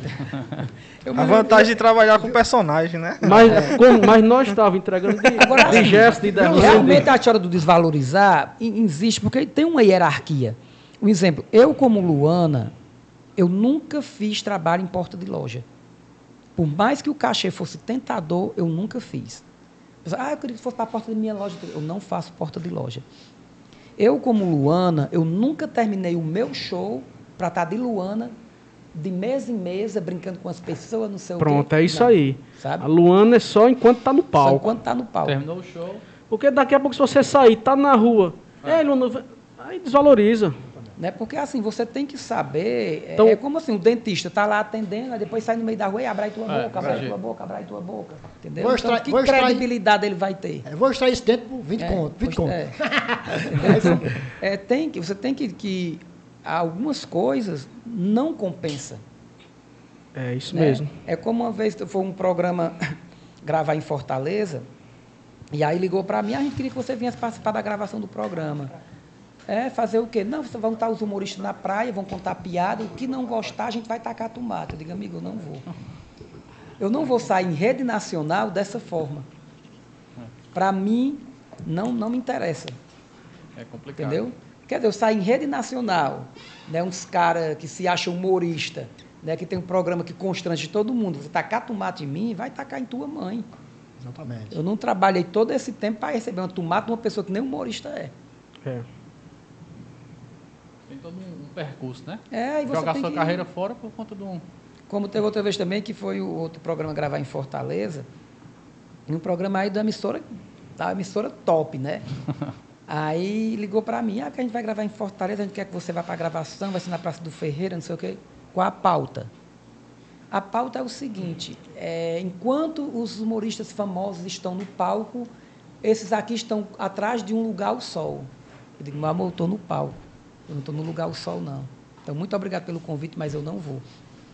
Eu não apareci a nível nacional, mas pela pauta do programa, quem assistiu, pô, a Luana não está aí, por quê? Porque ela já tem um lugar dela. É. Né? E esses programas nacionais, quando eles vêm, eles também não querem qualquer um, ele quer alguém que já tem uma visibilidade na cidade para dar audiência. Né? Mas certas audiências é melhor você não ter. Né? Que quebra um pouco também, né? Quebra o personagem um pouco. E como foi aí na TV, Luciano? A primeira chamada que você foi chamado para a TV? Teve... Pronto, a primeira vez que eu fui chamado para a TV foi na TV Diário, né, o Beco do Riso. Eu lembro que o meu sobrinho, ele dizia assim, eu nunca tinha assistido o Beco do Riso. Ele Eu dizia, assisti o Beco do Riso. Eu Ele assisti também. Aí ele dizia assim, ó, tem um programa na TV que é o Beco do Riso, já imaginou a Luana ter a casinha dela, não sei o quê? Aí um dia eu estava resolvendo uma coisa num- lá em Fortaleza, aí tinha uma televisão ligada, né, e passava meio-dia o Beco do Riso. E era líder de audiência, né? Aí eu vi um programa que não tinha grandes pretensões, né, eram chaves, né? Um programa que para a época já era ousado, que era homens vestidos de mulher, né? Eu, Pô, que programa bacana. E aí, em menos de três meses, eu fui chamado para fazer o Beco do Riso. E quando a Luana entrou no Beco do Riso, que ela quebrou esse estereótipo, né? Porque era a Raimundinha, né? era a Catita, era aqueles personagens, que a Luana entrou lá mildinha, o público parece que pegou a Luana no braço, sabe assim? Eu chegava, a Luaninha. Paulo a Diógenes. Luana, era o Paulo Diógenes. Então, a Luana era meio que um Chaves de saia dentro do Beco do Riso. Se você assistiu o Beco do Riso, a Luana ela é o povo. Né? Ela é humilhada, ela era que era humilhada, a que era chacotada, a que o povo sabia. Ela sempre se saía né, pela tangente ali tudo, e o pessoal se identificaram demais com a Luana. E aí começou a história de não poder ir num restaurante, assim, ou estar num restaurante, e o pessoal, tu é a Luana. E aí vim conversar com você, não sei o quê. É, vim querer fazer perguntas indiscretas, sabe? Assim, né? coisas que não tinha nada a ver. E aí aquela coisa de você meio que começar a não, né, a se poldar, a não sair muito, a não estar em certos lugares, porque Exatamente. Luciano, tu falou aí em perguntas indiscretas. Tu poderia, assim, dar um exemplo de como eram essas perguntas? Ó, teve uma vez, foi aqui, viu? No, no Juazeiro. Eu, eu vim, estava no Juazeiro e fui comprar um, um videogame para meu sobrinho nas Americanas do shopping. E aí eu estava lá, um cara chegou, né? Começou a conversar, ah, você é a Luana e tudo, aí começar a conversar, né? Aí, você quem é fulano de tal? E fulano de tal é gay? Eu não sei, não sei. E fulano de tal que é humorista? É gay? Não sei. E tu é gay? Eu digo, o que é que você quer saber que eu sou gay? Rapaz, tu com tua mulher, teu filho aqui de lado, querendo saber se o homem é gay ou não é, tu é o quê? Tu é gay? Porque quando um hétero vem, fa- uma mulher de lado e um filho vem fazer uma pergunta dessa um homem, é o hétero curioso, né? Que ele está querendo alguma coisa ali, Hum, né?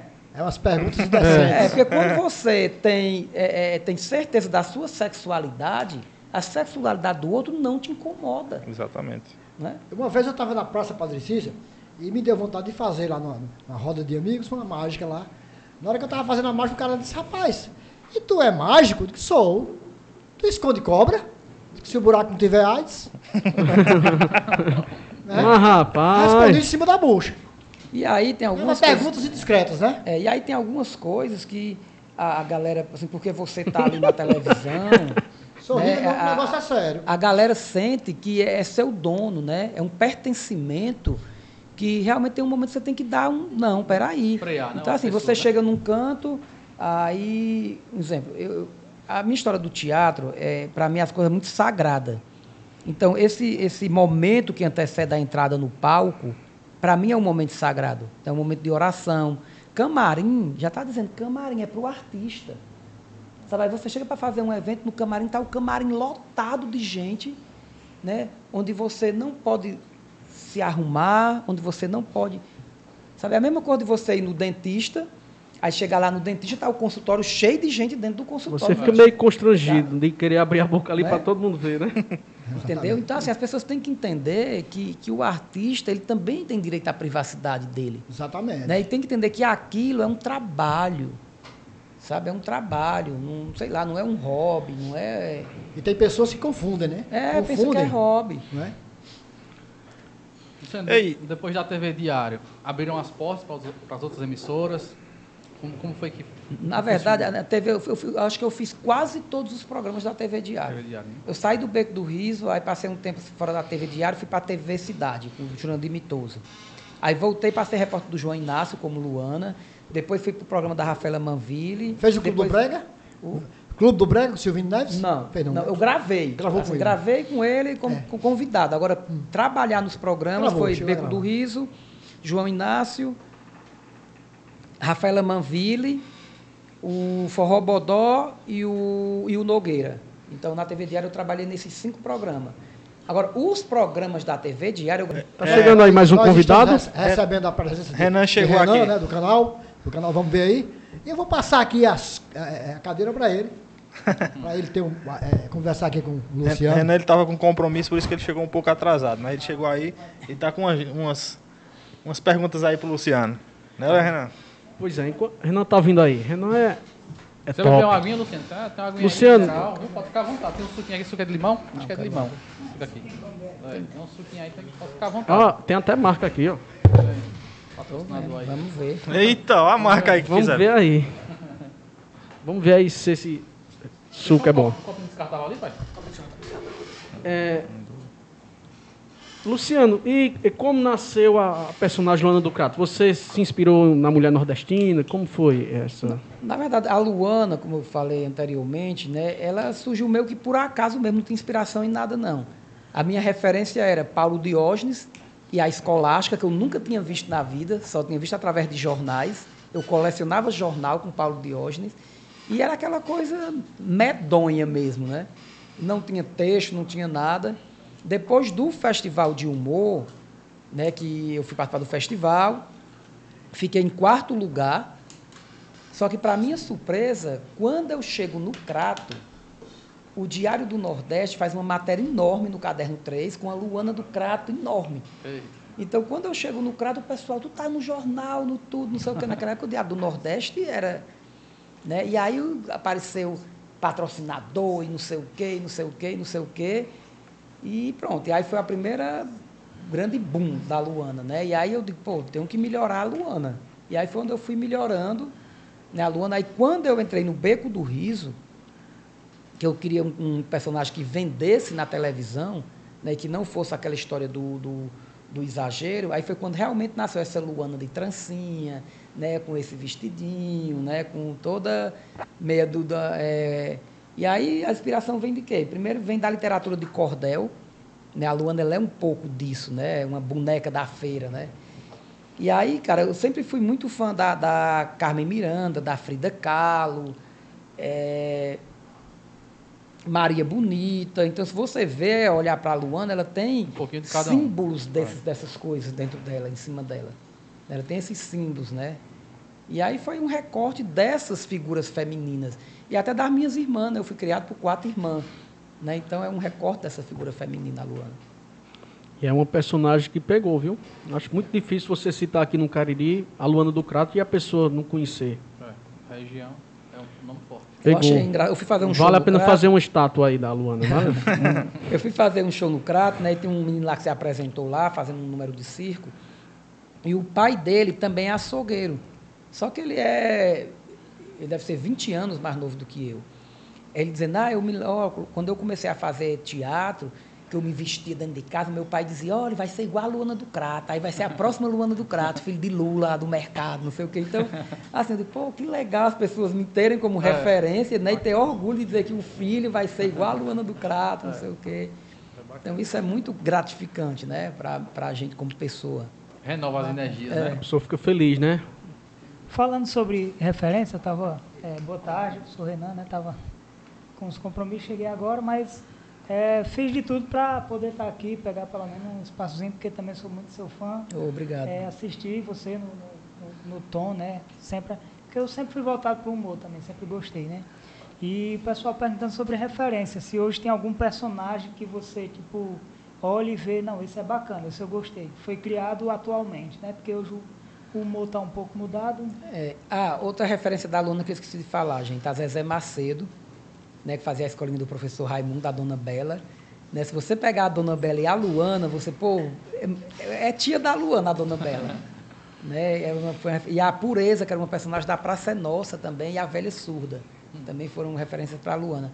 Hoje, é, de personagem de humor, de palco, é muito complicado de, de, de, de, falar porque não se renova. Né? Hoje não se renova, as pessoas apenas copiam e fazem uma cópia mal feita. Eu tive agora no mestre expedito celeiro, né, e ele dizendo, olha, eu mandei registrar minha marca, porque agora ninguém vai poder mais estar copiando minhas coisas, não. Porque, cara, eu uso um produto de qualidade para fazer meu chinelo. Aí o pessoal pega ali qualquer coisa, faz um chinelo velho e diz que é despedito celeiro. Um produto vai sem qualidade sabe? Então, é, é mais ou menos isso, né? Já, o humor, ele, ele tem essa, essa facilidade de você entrar no humor ganhando dinheiro. Não é teatro, né? Que você vai entrando no teatro, aí você não ganha nada, você está ali porque ama, é. e aí você vai estudando e tudo. O humor não, você já entra, rouba a piada de um, rouba a roupa de um, e entra ali, já ganha, pelo menos o dinheiro da passagem você já ganha. E aí as pessoas entram muito pelo dinheiro, não é pelo amor. E aí as pessoas não querem pesquisar, não querem estudar, não querem ir atrás. Ah, o texto. Ele faz um texto que funciona bem, que ele chama um amigo dele de, sei lá, Zeca Tatu. Ah, pois vou chamar o meu de Zeca Peba. o Zé Curubu. Sabe? Não, Zeca Peba, né? Que é irmão do Tatu. Ah, é, né? Sabe? A pessoa não tem nem a. a, a criatividade. Nem a criatividade, criatividade né? Se fosse eu, colocava o Zé Curubu, que eu lembrei do. do... E para outra família, né? Do... Outra família de. É do pica-pau, né? Tem o é, Zé Curubu. É. Então, hoje, é, é, o humor, ele está muito prostituído. Né? Eu tenho um amigo meu que ele até fala lá em Fortaleza, ele fala, olha, eu, assim, às vezes você vai no show, você vê a Luana do Crato lá no palco. Você vai no show, você vê não sei é uma, quem. É uma cópia, né? É, a, é são as cópia. cópias, né? Aí você diz, ai, aí, aí, as pessoas se levantam, né? Ai, não é, porque não sei o que, não sei o que. Aí já, já chegaram a perguntar se Luana do Crato fez uma franquia? De tanto já, que... já chegaram. franquia do Luana, Mas isso é bom, Luciano, ou é ruim? Tu acha? Que... Cara, é ruim. É ruim? É ruim porque você alimenta uma cadeia produtiva de maus profissionais. Entendeu? E é preocupante, porque um dia como é que vai estar o humor? Né? Então, assim, é, a, é, aquela história de você ter aqui um, um, um, chocolate Nestlé e aí você ter outro chocolate que o cara pega sonho de valsa, aí o cara pega a embalagem da mesma cor e tudo e coloca, em vez de colocar sonho de valsa, coloca sonho né, de varsa. Ou então Entendeu? sonho de forró. Né? O cara não tem nem a criatividade de criar outra cor, de criar. Às vezes até as entrelinhas, que não é piada. Que eu digo, piada não é de ninguém. Né? Mas eu tenho minha maneira de contar. E eu tenho minhas entrelinhas de uma piada para outra. Talvez o cara copie até as entrelinhas da sua piada. Até a, a tipo, a interpretação. Até a né? respiração. Né? o cara. É. O time sabe? da piada faz uma, mesmo, uma né? cópia mesmo exata ali. Uma um Ctrl C, Ctrl V. É. Mas é e não é legal, não, né? Eu acho que não é interessante, não. Porque, como ele falou, a piada não, não existe direito Bom, não, autoral de piada, não né? Existe. Mas aí, pô, cada um pega e faça da sua interpretação, da sua Pega uma piada aqui, mude alguma coisa e tudo, faça no seu estilo, mas ser copiado do mesmo, né? Essa, é, tu assiste show de humor? Cara, é. eu não saio da minha casa para assistir show de humor. Ah, tu viu fulano na internet? que Cara, eu não assisto nada de humor na internet. Porque você acaba absorvendo aquilo. Como é que eu crio meus textos? Eu vou na rodoviária, ah, um livrinho de piada. Eu vou na internet, coloco piadas de não sei o quê. Aí pega aquele monte de piada, vou olhando, essa é boa, essa não cabe, essa cabe, essa cabe, essa não cabe, vou separando, depois vou criando um texto de dois minutos, aí no meu show eu jogo aquele textinho para ver se funciona.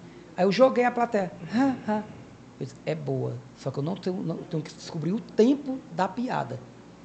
Aí eu jogo a plateia, ha, ha. Ah, aqui tem um tempo aqui de riso. Tenho que descobrir agora a velocidade que eu tenho que contar para tirar esse tempo de riso. Aí eu, no outro show eu jogo de novo, a plateia. Opa, a velocidade é Tá essa. já chegando lá. Tá já chegando. Aí eu testo de novo, Opa, peraí, a velocidade tem que ser um pouco menos, porque depois daqui eu vou querer que a plateia pare para ouvir isso. E aí eu vou criando o meu texto Então assim. tem isso, Luciano, até Entendeu? o tempo também. Você, do você estudo, falou, você né? pega as piadas ali e vai trabalhar, adaptar, vai trabalhar mesmo, né? É porque Escrever tem piada que e você- depois testar. É, tem piada que você conta. E tem piada que é. Tem piada que é. Né? E você tem que ter a sacação de saber onde vai ter esse ponto de riso. Tem uma piada que eu conto, exemplo, eu conto uma piada que na piada, uma piada tem quatro pontos de riso dentro da piada. Então eu sei que quando eu chegar naquele momento a plateia vai rir, naquele outro momento a plateia vai rir, e às vezes a plateia ri num momento que eu não estava esperando. É. Eu, opa, tem um ponto de riso aqui, eu não, não toquei. Então, peraí, deixa eu reformular que tem um ponto de riso bem aqui. Vou aproveitar essa, Né? essa parte Vou aqui aproveitar esse para render. riso aqui que tem. dar- Né? Que esse ponto de riso que eu, às vezes, coloco as coisas minhas, entendeu? E tem canto que funciona a piada e tem canto Tem também canto que não funciona. né? Tem canto em Às vezes você acha que vai falar alguma coisa ali e esse é o momento da piada e o pessoal não. É porque, assim, é, é a história, plateias e plateias, né?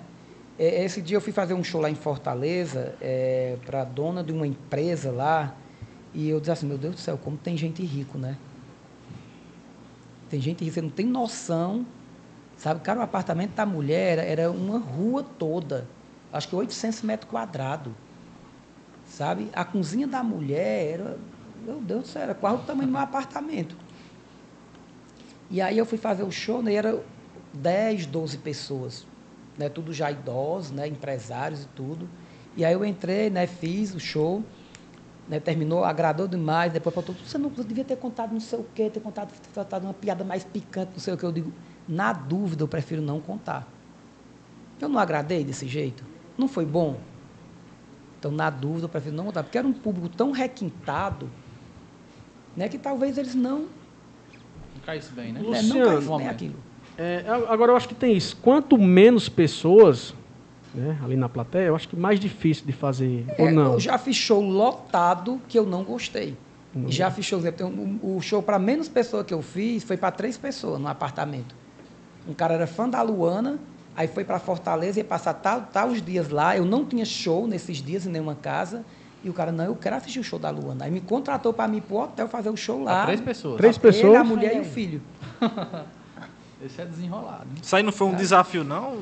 Foi, foi um Desafio. desafio, mas assim, tem plateia que é maravilhosa, tem plateia que é lotada e não funciona, tem plateia que está lotada e tem uma pessoa na plateia que destoa tudo, né? Que você olha aquela pessoa. Aí parece que só tem aquela pessoa na plateia, né? Porque a sua energia só vai para aquela pessoa. Você tenta mudar a sintonia da rádio, mas a rádio. Sai daí, a cara, M tu tá atrapalhando. É, e você, cara, o que é que está acontecendo que minha sintonia só vai para aquele cara? E o cara fica lá. Já pegou alguém assim que na, na plateia que queria acanaiar o show? Tem, tem A gente sempre pega. Aqueles gaiatos que. A gente sempre pega. Piada Aí- daí eu já conheço. Sei o quê. Não, já aconteceu. Essa história da, da que eu falei da, de copiar as piadas, né? Eu fui fazer um show no Iguatu uma vez e tem um humorista lá que ele é danado né, em copiar as piadas da Luana.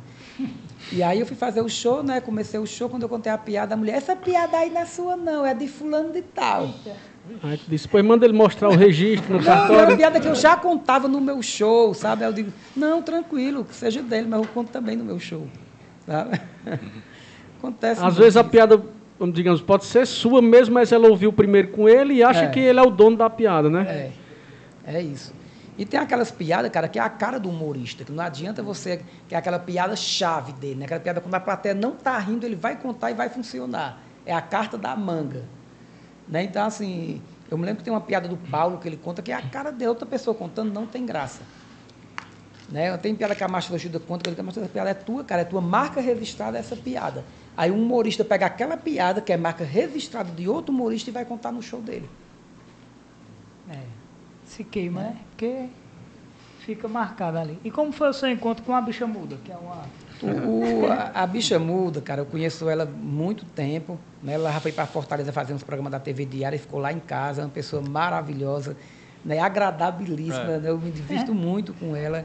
Ela até fez uma chamada de vídeo hoje para mim. E é um querido, né? É um querido. É, mas você entende mesmo o que ela fala, não? Não, não, algumas coisas você acaba Dá entendendo, pra, né? né? Porque, assim, é, é- é- eu acho que a, a, a sintonia com outra pessoa vai além da fala. É. Né? Eu acho que vocês que trabalham olhar, junto, você está no canto, você olha a pessoa, opa, ele está querendo isso, ele não está querendo, né? Pelo olhar ali, Pelo você olhar, já saca. já, o- às vezes né? pela energia da pessoa, está com alguma coisa? Não, tem alguma coisa, o que é, né? Você já, É. convivência faz com que você tenha essa, né, maior, em- em- as simbologias, né, que a pessoa passa. E Bolsonaro, acho que é que tem a ver. Tá aí. Bolsonaro é o nosso presidente, que a gente queira, quer não, Tem que né? aceitar, né? Ele é o nosso presidente. Então, assim, o cara ganhou democraticamente, apesar dele não gostar da democracia, mas ele ganhou democraticamente. A gente mora no Brasil, por mais que a gente tente dizer não é, não me representa, mas ele é o nosso presidente. Né? Eu É. não moro em outro país, eu moro no Brasil. Eu quero que as coisas dê certo. Dando certo é pra todo mundo, né? E Certo. eu acho que tem que ser como, é, como o pensamento de Luciano aí, independente se você, sei lá, tem, tem pessoas que gostam de candidato A, mas quem ganhou foi o candidato B. Agora eu quero que faça uma má administração para eu mostrar que o meu era o bom. Não, É.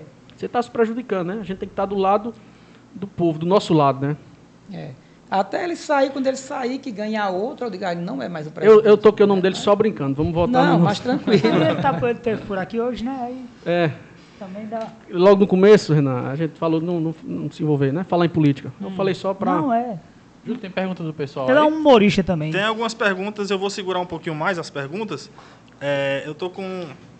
Eu eu tava acompanhando os stories de Luciano e eu vi que ele, ele foi do Crato, a- veio, veio do Crato até o, o, o Horto a pé. Ele é um, além de ser muito talentoso, é um cara muito religioso. Eu queria é, que ele contasse um pouco sobre essa, essa área de religião, como ele encara a área de religião. Cara, assim, eu nasci né, aqui no Cariri, né, um dos grandes polos religiosos, não tem como você não absorver isso. E a minha família sempre foi muito religiosa. Então, minha mãe todo ano fazia a renovação lá de casa, né, aquela que você convida o pessoal e tudo. É, quando minha mãe faleceu, minha irmã continuou fazendo a renovação. É, a gente tinha uma cultura de todo dia 20 usar preto. Né? Eu, pequeno, eu não entendia aquilo de eu ter que estar de preto dia 20, de ir para a escola de preto. E aí, quando eu fui crescendo, eu posso usar branco e preto dia 20? Ok, pode. Eu posso não usar mais, né? Porque assim, mas, mas é coisas que você enraiza em você. Assim, eu, eu sou um amante de todas as religiões, né? Desde de, de Buda, né? Que tem uma história maravilhosa, né? A, a religião católica, ao candomblé. É tanto lá em casa, eu tenho uns orixás lá em casa, o pessoal diz, "Tu é do candomblé? Eu digo, não. Mas acho que toda, qualquer ato que leve a Deus, né? Ele é uma religião. Agora, eu não posso fugir do catolicismo, porque foi onde eu nasci né? E o Padre Cícero, quando eu fui embora para São, pra São Paulo, não, para Fortaleza, o meu cunhado, que ele faleceu, ele comprou um Padre Cícero e me deu. Ele disse, "Ó, esse Padre Cícero, leve. E aí eu tenho até hoje esse Padre Cícero lá. Né? E a gente, a gente tem que agradecer de alguma forma, a gente tem que devolver o que o universo dá. Né? Então, assim, você devolve ajudando uma pessoa, fazendo uma caridade, fazendo um sacrifício. Você diz assim, ah, é, é, a promessa era do Veloso, né? E eu fui com ele, né? E eu digo, chega lá, não, não tenho nada para agradecer, para pedir, eu só tenho para agradecer. Né? Ah, tu foi pedir o quê? Nada. Nada. Porque você disse, você quer o quê, Luciano, hoje? Nada. Eu não quero nada. Eu só quero agradecer, só quero ter minha saúde, trabalhar, sabe? Assim, é, é, eu tenho uma família maravilhosa, sabe assim, sobrinhos, um parceiro maravilhoso, um filho maravilhoso. Então, não tenho que estar pedindo nada. Ah, não sabe, tu, tu, tu tem um filho, Tenho sim. tem um filho. Tem Quantos quatro anos? anos. Quatro anos. Tá aqui ele. Quatro anos, ficou lá em Fortaleza. É o Potoca, não? É o Potoca. Ah, não conhecia. É. É o Potoca, é? É já o ia falar Potoca. dele aqui, já, já entrou, né? No assunto. Potoca veio num momento muito difícil na minha vida. Foi um momento que eu estava entrando num processo de adoção. E aí não deu certo. E aí um amigo meu, que era meu personal, né, me Olha aí. presenteou com Potoca. Ah, o Potter. É, meu mostra, rapaz. mostra aqui pra câmera, mostra, mostra nessa daqui do meio. Pra quem não conhece, Eu também aí, quero ó, ver o Potoca. né? Olha o Potoca aí. Bacana. Ah, é um, é um cachorrinho, né? Não, É. é, um palpotó. É um botão. Cachorro é você. Não é um cachorrinho, não? Não. Eu não entendo muito de raça de cachorro, não. Mas é, Show de é, bola. Tem alguma pergunta aí, Júlio, do Já pessoal? tem, já tem algumas perguntas aqui. É, vou, deixa eu lançar a primeira aqui, vamos lá. É, Luciano, a RC Lacerda tá, tá perguntando qual, qual a sua opinião sobre o politicamente correto? O politicamente correto, ele, ele sempre existiu, né? Ele sempre existiu. É, hoje, quando se fala do politicamente correto, gente, eu acho que a gente como pessoa, como ser humano, a gente tem que ter discernimento do que a gente pode fazer com o outro. Né? Porque quando a dor não é na gente, é mimimi. Né? Então, assim, qual o direito que eu tenho de, de menosprezar a religiosidade, a cultura? Né? Eu acho que hoje o, mundo, apesar de tanta violência que chega em tempo real para a gente, mas a gente se humanizou mais. E é um processo do ser humano, né? da evolução do ser humano. Então, essa evolução que fez com que a gente se humanizasse, a gente não pode permitir mais que exista tanta coisa errada, tanta humilhação. É como Einstein fala, né? ele diz que é, o mundo não é mal. Né? É, a maldade, a maldade não é, é, não é, a maldade não é o que é praticado. A maldade é você ver a maldade e não fazer nada. É. Né? Então, quem vê e não faz nada é pior do que quem está praticando. Hoje mesmo eu estava vendo a, a TV, né? A história de uma mulher de, de Cariré, né? Que, tava, que o, cara, o marido foi lá e bateu, e por último amarrou ela com uma calcinha e o sutiã numa árvore, deu é, é, veneno de rato para a mulher comer. Então, assim, que direito ele tem né, de fazer isso com a mulher? Né? Por quê? Porque por- durante muito tempo a mulher era um objeto, né? A mulher, o homem tinha o direito de morte e vida em relação à mulher. Então, politicamente correto, cada um tem a sua visão do politicamente correto, mas acho que o politicamente correto é você respeitar as diferenças, respeitar as pessoas e se dar respeito, né? Sim, sim. Eu, eu acho também que é, muita gente se aproveita do politicamente correto para atacar pessoas é, e queimar. Hoje em dia está com essa política aí de, de cancelamento na internet, né? Está muito forte. E eu acredito que tem uma grande massa que aproveita esse, esse, esse negócio do politicamente correto para atacar as pessoas, derrubar. Eu acho isso muito. É, é, tem gente que levanta bandeira que não sabe nem o que está levantando. Né? Eu acho que uma das maiores provas, né? a gente viu agora nesse Big Brother, né? onde uma equipe levantava uma bandeira, né? uma bandeira aqui de, de, de direitos, de tudo, a, a, a- essa bandeira levantada para reprimir algumas pessoas de dentro da casa. Né? E quando veio uma, a, a, menina lá, a Camila de Luca, com aquela discussão com a Carol, que ela diz, não, não é porque você é negra que eu tenho que gostar de você, que eu tenho que respeitar você. Né? Porque esse Big Brother, ele mostrou que o opressor pode ser aquela pessoa que está ali levantando a bandeira. Exatamente. Né? Então ninguém jamais imaginava que aquelas pessoas fossem oprimir tanto aquele Lucas. Né? A ponto do menino sair da casa quase sem sanidade. Que a Ju- eu não sei como a Julieta aguentou, sabe, tanto preconceito ali dentro da casa, sabe, nas pequenas coisas. Aquela cena do bolo lá que o Fiuk fez, sabe, por ver o fato dela ser nordestina. Né? E quando ela entrou, ela não teve medo, porque ela disse, eu sou advogada, mas eu falo errado. Não sei se vocês viram, ela falou, eu falo Show. errado. Então não é porque eu sou advogado, tem algumas coisas que eu vou falar errado e eu sou advogado. E eu gosto de falar errado. Pronto. Né? Então foi uma pressão psicológica muito grande em cima dela. Né? De tudo por quê? Porque ela era nordestina. Porque ela tinha, é, é, dali da casa, se eu não me engano, eu acho que ela e o Gil eram os únicos que eram acadêmicos. Então, outro preconceito. Né? Ah, é porque é nordestino e estudou. O nordestino não é para estudar. Né? É tanto que você via todas as coisas dela, ela citava Guimarães Rosa, né? ela citava vários né, autores, várias músicas, da, né, é, é, o Chico César, né, a Maria Gadu, músicas que a gente nem conhecia, essa linda, né, que fala é, um homem não me define, minha casa não me define. Né? Então ela levantou uma bandeira sem atacar ninguém. Sim. E não é à toa que ela chegou onde chegou, Ela né? chegou Ela onde chegou. Foi a vencedora aí e hoje ela tá mau sucesso aí, tá estourada. O Nordeste, né? O Nordeste tá estourado, exatamente. E aí você vê que o segredo do sucesso, assim, olhando um pouco para ela, é ter o pulso firme.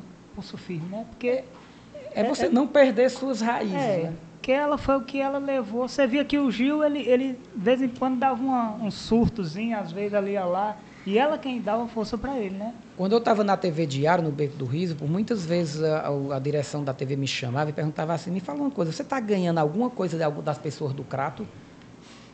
Eles estão lhe pagando? Digo, Por quê? Porque você fala demais no Crato.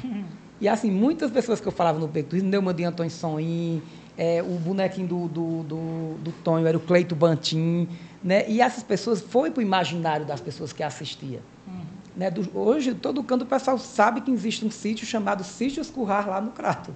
Né, de tanta Luana falar, o pessoal sabe que existe um Sítio Escurrais, que existe um Andelma de Antônio Soim, que existe um Cleito Bantim, sabe? E Isso é bacana. E assim, eu nunca, nunca eu vou renegar de onde eu Então vim. você saiu, mas não, não perdeu as raízes, né? E não tem que Pois é, perder. não pode, que é, perder? exatamente. Tem que levar. Tem que levar. E ela foi isso, ela foi ela mesma, né? Ah, eu não assisti muito não, mas pelo que eu vi, a Juliette foi ela mesma, né? Foi. Ele falou no, no, no sítio Currais, inclusive eu estava vendo os stories também e vi uma cachoeira lá que eu não conhecia, cara. Isso ali é particular mesmo ou é, é aberta a particular, público? eu mandei fazer. Ei, depois eu quero saber onde é isso ali, que eu gosto não, de mas desse não, só negócio. foi Eu- entrar ali. É, é, na verdade, que aquela cachoeira ali é da Luana, ela, como ela se toma banho nua ali. Eu tava dando uma olhada nos stories dele e, e via. Eu acho que postou até com o Cleito, Cleito Roberto, né? Foi. Eu conheço, Cleito é, faz serviço comigo, de, de serviços Cleito foi a gráficos. primeira pessoa que fez o- Cleito os é anéis gente- da Luana. Cleito Decorador, vocês acho que Cleito- Sim, conhecem. eu lembro, o Cleito É. lá do Crato, né? É. Cleito Pantera. Cleito é gente boa, é, é- é meu cliente. Faço serviço pra ele e tudo. Um abração aí, Cleito. Só sucesso. E eu vendo também no, no Instagram da, de Luciano, cara, é, voltando pra pandemia, ele, ele da vacina, cara. Tu tem medo de tomar vacina, né? Tenho. Eu vi que você tem ali um, Que eu tenho. Na primeira dose eu quase que não tomo com medo. um pavor mesmo da. Mas é né? da agulha, o o que é? É da agulha, sei lá. Cara, Você pois vai- eu vou te vai falar fi- uma coisa, cara. O pessoal vai ficando velho, vai ficando com medo de tudo. Antes eu ia pro sítio, ficava andando dentro do mato, desperto, descalço. Hoje eu chego lá, é uma cobra, um sapo. sei Eu ouvia, mas rapaz, ele tava tipo se tremendo. Cara, eu vou dizer uma coisa. Tamo junto, que eu também não gosto de. eu, também, eu também não sou muito fã de, de agulha, não. Bom demais. Amanhã é meu dia, amanhã eu vou tomar a vacina. Vai tomar vacina amanhã? Agendou? E eu vou tomar amanhã também, ó. Vou todo me tremendo depois dessa. Bacana. Ei, gente, é, eu acho que a gente tá chegando aqui no final. Chega no final. O Luciano tem um compromisso hoje. Luciano, fala aí da tua agenda hoje, pra galera que curtir. Hoje eu vou estar em Brejo Santo, fazendo show lá no Zina Show.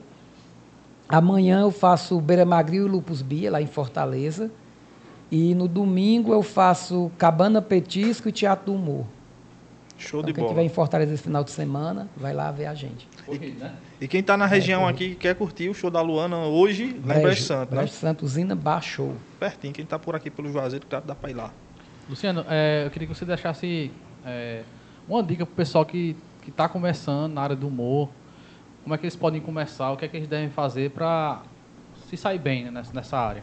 Cara, é estudar, né? ouvir, digerir, né? E eu acho que é a humildade, né, em cima de tudo, porque hoje as pessoas querem ser artista para ostentar, né? Hoje a- o pessoal é muito de estar ostentando, né? Ostentação e tudo. Né? Isso faz com que as pessoas meio que se desvirtuem, né, do que tem que ser feito. Bacana. Procurar ser original, né? É, é o difícil. É o mais parte difícil mais- isso daí. Ser humilde é o que eu senti nele. Ele é um cara humilde mesmo. A gente convidou e ele já, né? É. Super veio e tudo. Não, não tem negócio de dizer. E é porque é um cara que passou, cara, por todas a- as emissoras aí, a nível nacional e tudo. Tem bagagem. Exatamente. Mas, E- cara, assim. Não, não, tem como. Eu, eu sou assim, eu sou desse jeito. Sabe assim. Às vezes a gente já via- viajou para fazer show e aí o produtor fala, cara, tu que é o vai fazer o show, que é o principal, tá assim, e o cara que nem tem nome aqui já tá com estrelismo, com não sei o quê. Porque a história, acho que o teatro dá essa base a você. Porque o teatro é a carpintaria da arte. Né? No teatro você faz tudo, você se maquia só, você bota cenário, você tira cenário, você bota luz. Não existe essa história de estrelismo no teatro. É verdade. Né? Então é, é artesanal. Você monta o. né, A gente soube, é, É. teve uma experiência, né? Com o nosso show. É, a gente fez, a gente fez três shows, não foi? A gente fez um show no Memorial em 2019, não foi? Não, 2018. Eu acho que em 2017. 2017. Não, foi 2018, não. 2018 e- 18, e no 18. Sesc E 2. 2019. Isso. Não, 2000 não, foi 2017, 2018. A gente teve uma experiênciazinha com teatro Foi. A também. gente, a gente montou um, umas E esquetes foi e, isso, a fez. gente fazia tudo, né? O Formiga, os meninos aí Eh, foram. Luciano, tu já chegou a ver algum vídeo nosso rolando no, no WhatsApp, ou Facebook, ou YouTube? Não, Se eu cheguei a ver, eu não lembro. não né? Como eu falei para você, eu sou muito pouco de estar Na internet. em YouTube, internet, e até vou para internet. Houve um tempo que a gente fez uns vídeos aqui e viralizou, sabe? Chegou a dar milhões de visualização. Teve um vídeo que deu. 50 milhões. Foi, 50 milhões eu fui pesquisar o Nordeste todo, né? É. É, Nordeste tanto todo. é- assim, eu sou muito preguiçoso, sabe, para produzir conteúdo. A gente tem um estúdio lá em Fortaleza, nosso e tudo, tá lá, eu sou preguiçoso para produzir E conteúdo. o tempo também, né, Luciano? Não é que eu sou preguiçoso mesmo. Eu acho que Quando a quando pessoa você, fala que é quando a- preguiçoso, é porque quando tem você tempo. tem Jéssica aquilo querendo ali- defender. É, querendo- Não, quando você tem aquilo ali como prioridade, não existe tempo, né? Então, eu jeito, sou né? preguiçoso para É. produzir coisa. Eu vou ter que me ressignificar em relação a isso. Ei, Luciano, pois eu, eu vou fazer o seguinte, eu vou colocar um vídeo aqui pra gente assistir nosso, pra você dar uma Olha aí, olhadinha no nosso Dá trabalho. uma Dá certo? boa. Pode sim. Eu boto qual, os meninos aí? Bota o da Pampa. Coloca Que é, tem muita piada então, e... Da Pampa é o da teste, o da teste, do emprego. É, tem muito... Da Pampa é Bota bom. uma pegadinha também pra ele sentir como é. Então eu vou, vou, vou escolher dois vídeos. Vou O do um, é bom. um Porque, esquete. Luciano, a gente fazia esquetes, que são aquelas. é, a piada encenada, e a gente fazia também a pegadinha, que é Ir pra rua e... ir pra rua e, e ver o que é que vai acontecer. Deixa eu ver aqui, viu? Rapidinho. Eu estava falando na internet, tem um grupo que eu gosto muito, as- mas faz tempo que eu não vejo o trabalho dele, é os Barbicha. Barbicha, acho que conhece Muito também. bom. Né? Eles têm um trabalho meio Pessoal. teatral, né? É. tudo. A gente ia copiar algumas coisas do Barbicha, né? No nosso show. Tá. Adaptar, né? A gente ia É, adaptar. a gente né? adaptou. pá. A gente adaptou muita coisa. se, se consertou aí depois. né? Vou botar o da testa primeiro. Tem som aí? Deixa eu ver aqui o volume, como é que tá aqui. Ah, esse é o da testa. Ah, Tem volume, vamos lá.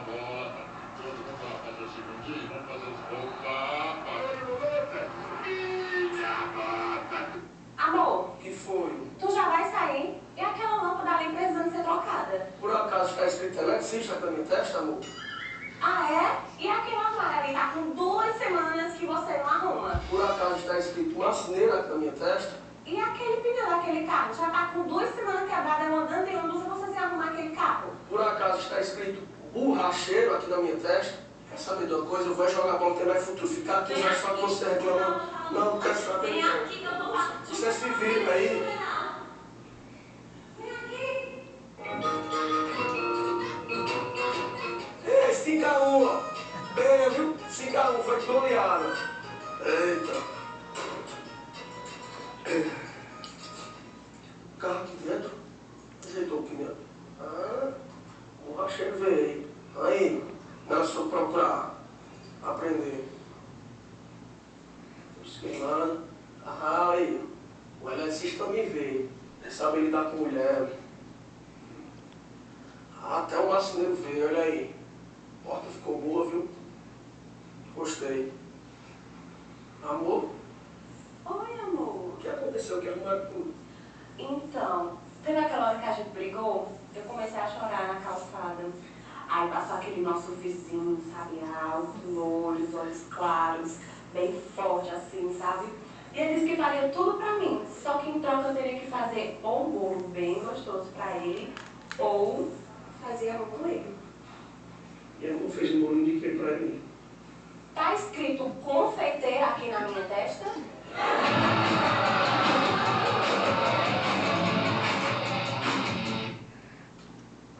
Esse daí foi, é um esquete, né? Tinha um finalzinho, Júlio. A gente pegou no tempo daquele cara que foi tatuado na testa, né? Teve um cara que foi tatuado com o nome lá, Eu Sou Ladrão e Vacilão, não foi? E a gente aproveitou aí pra fazer. Finalzinho aí, que ele cortou. deixa, né? E a pegadinha, bota qual? Diz aí um aí. Pra nós encerrar. Bota uma aí. Aquela da mulher, que Renan participa, chamando a a mulher de gostosa, sei lá. Qual? Eu não tô lembrando dessa, não. Também não lembro dessa não, botei outra. Tem várias. Eu vou colocar outra esquerda da Vou no Pampa, não? banheiro. A da Pampa, né? Que, que- que é uma piada bem conhecida também, né? Tomei muita água, vou no banheiro rapidinho. Aí tá Vai lá. certo. Tá no gatilho aí, Júlio? Tô vendo aqui, vai batendo no papai que eu vou botando aqui. Aproveitar aqui, né, Dana? Renan? Beber uma aguinha. Sim.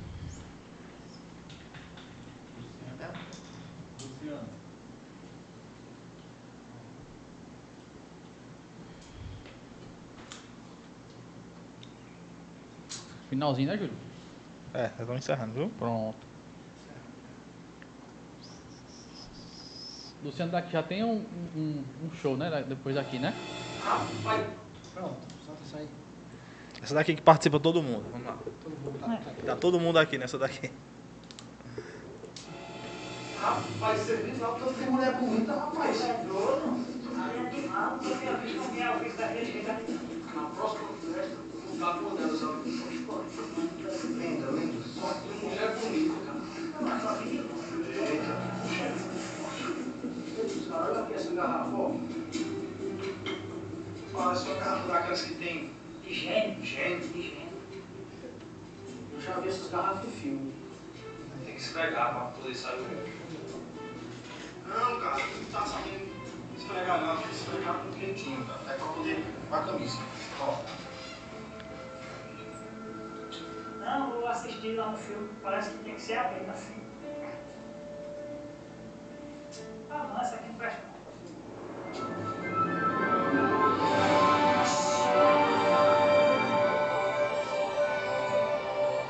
Há milhões de anos fui preso nessa garrafa.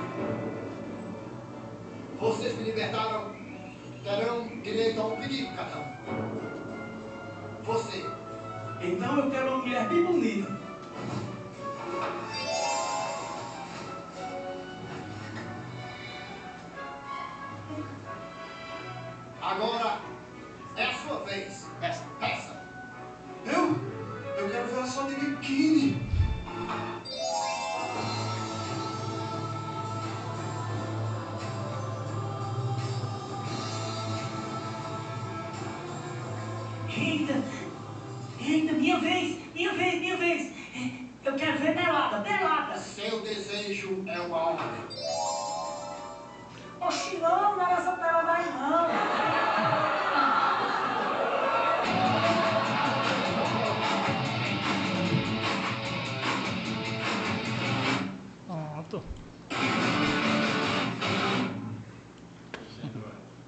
Então é isso aí, né? Vamos dar, vamos se despedir aí, né, Ederlane? Gostou Pessoal, do trabalho, Luciano? Bom? Gostei. Bem, a primeira piada eu já conhecia. A segunda eu já conhecia, mas o, o- a história do, do encerramento, né? É, é o, a surpresa, né? O uau da piada, né? É diferente, né? Mas dá pra rir, né? Dá pra... Dá, dá pra rir. Ó, o Cadu morrendo. A gente vai, vai melhorando, né, gente? A edição muito boa, né? É. Muito tranquila e tudo. É, a gente esquece que às vezes no vídeo é, a gente tem que gesticular menos, né? O vídeo você gesticula menos, né? E eu, eu fiz agora um curso. tinha- eu nunca tinha feito curso para vídeo. E aí fiz um curso lá no Wolf Maia, né? Lá, lá, lá em São Paulo. E nas aulas de vídeo eu sempre era reclamado por gesticular muito, né? Quando fala em gesticular muito, é gesticular muito o rosto. então tudo. Sabe? Não gesticula nada, não gesticula nada, não gesticula nada.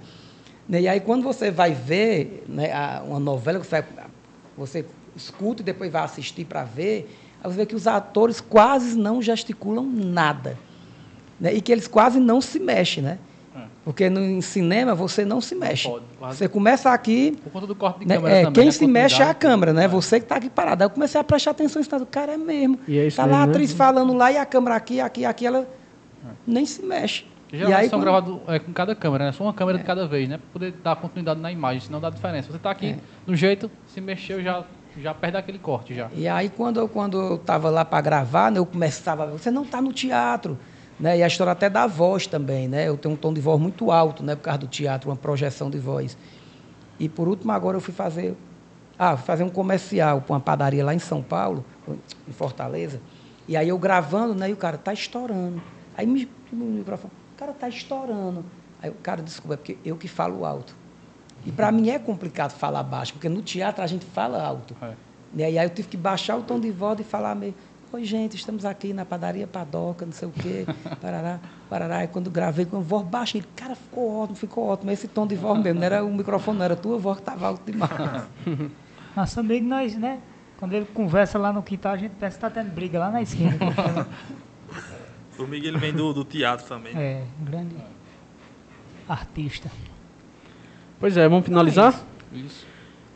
Cara, foi muito bom o bate-papo. Não, antes de finalizar, eu tenho uma pergunta aqui. Olha aí.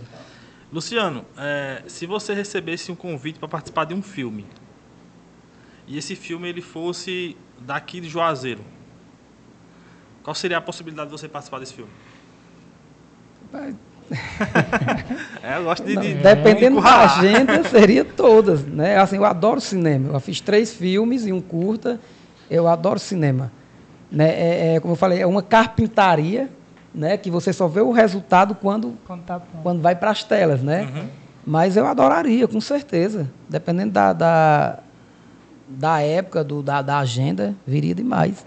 Show, pois em off tem um- uma proposta aí. Ô, obrigado. Tá Vai lá, Dernando, dá, prossegui- dá, dá prosseguimento aí. É finalizar, né? Foi muito bom o bate-papo aqui, cara. É, Obrigado mais uma vez por, por ter aceitado o nosso convite e, e ter vindo. E é isso aí, né, Gerson? Exatamente. Agradecer mais uma vez ao Luciano, né? Foi um bate-papo assim de aprendizado pra gente. Ele falou muita coisa aí que eu aprendi. né? Exatamente. Acho que o Obrigado. que E o cara é intelectual, o bicho é inteligente mesmo. Talentosíssimo. O bicho é inteligente, é. Vambora, Re- Renan. Vambora, né? Fiquei muito feliz em poder participar. Peguei um, um finalzinho, mas também Formiga também, né? Deu umas, uma- uma- fez umas perguntas muito bacanas e é um prazer, né? Como eu falei no começo, prazer para mim poder estar do lado de um grande artista. A gente trabalha com humor também, almeja chegar um dia, pelo menos, né? A, a- onde você chegou e tudo e poder estar conversando, aprendendo ao seu lado é um prazer para mim, para o canal, para todos os a- pessoal que está assistindo. Tem muita gente do teatro, faz teatro comigo aqui, que está começando agora também, está assistindo, né? E eu creio que todas as dicas a gente vai levar para É. Cara, seria um sonho pra gente viver só do humor, né? Se a gente É, Consolidar na- na- na- na- na- Nada é impossível, né? Quando você faz um trabalho de qualidade. E hoje aqui na região a gente pensa, ah, eu vou sair. Né? Mas aqui na região tem tudo. Na, na sua visão, Luciano, você vê. é, a gente leva jeito pra humorista ou não? Não. Cara, vocês têm um estúdio top, né? Vocês têm né, um estúdio top, né? São jovens, estão dispostos a fazer humor, né? Um humor é, é, diferenciado também. É, só ter cuidado, porque assim, quando a gente, ah, vou fazer humor, aí vai lá para a internet ver os caras do sul, né? E às vezes, esse pessoal do sul, o povo já está cansado de ver, então vem o novo. Né? Tem coisas tão interessantes aqui na região que vocês podem trazer para cá e de repente, puf, estourar lá fora, porque é algo daqui. Né? Para o Braulio Bessa né? estourou nacionalmente, porque fazendo algo dele, algo Autêntico, raiz, né? né? Autêntico. E é o que Né? mais atenção, né? Nessa história da cópia pela cópia, já existe tanto. Hoje é só assim, eu, eu tenho tanta coisa que eu quero fazer ainda, e tanta coisa que eu não quero mais fazer. Né? E, e, assim, o, o que é, o que é que. Assim, o que é que, que hoje você te faz feliz? Eu saber que a Luana vai fazer 30 anos e está no mercado. Então, você conseguir deixar um personagem durante 30 anos no mercado, ah, teve os altos, teve os baixos, teve os baixo, baixo, baixo, mas eu estou no mercado. É. Então, já é uma consolidação da carreira. Né? Você está 30 anos com aquele mesmo personagem. Verdade, né? Tem muitos que apareceram, já sumiram, né? É. E a gente É. Show. É, Luciano, ficou algumas perguntas aqui no chat. Eu ia pedir para você depois vir lá no chat e, e- e responder o pessoal. Ou até no comentário do vídeo mesmo tu responde Tá lá. bom, tá bom. Show de bola. Gente, a gente vai ficando por aqui. Esse foi o Luciano Lopes.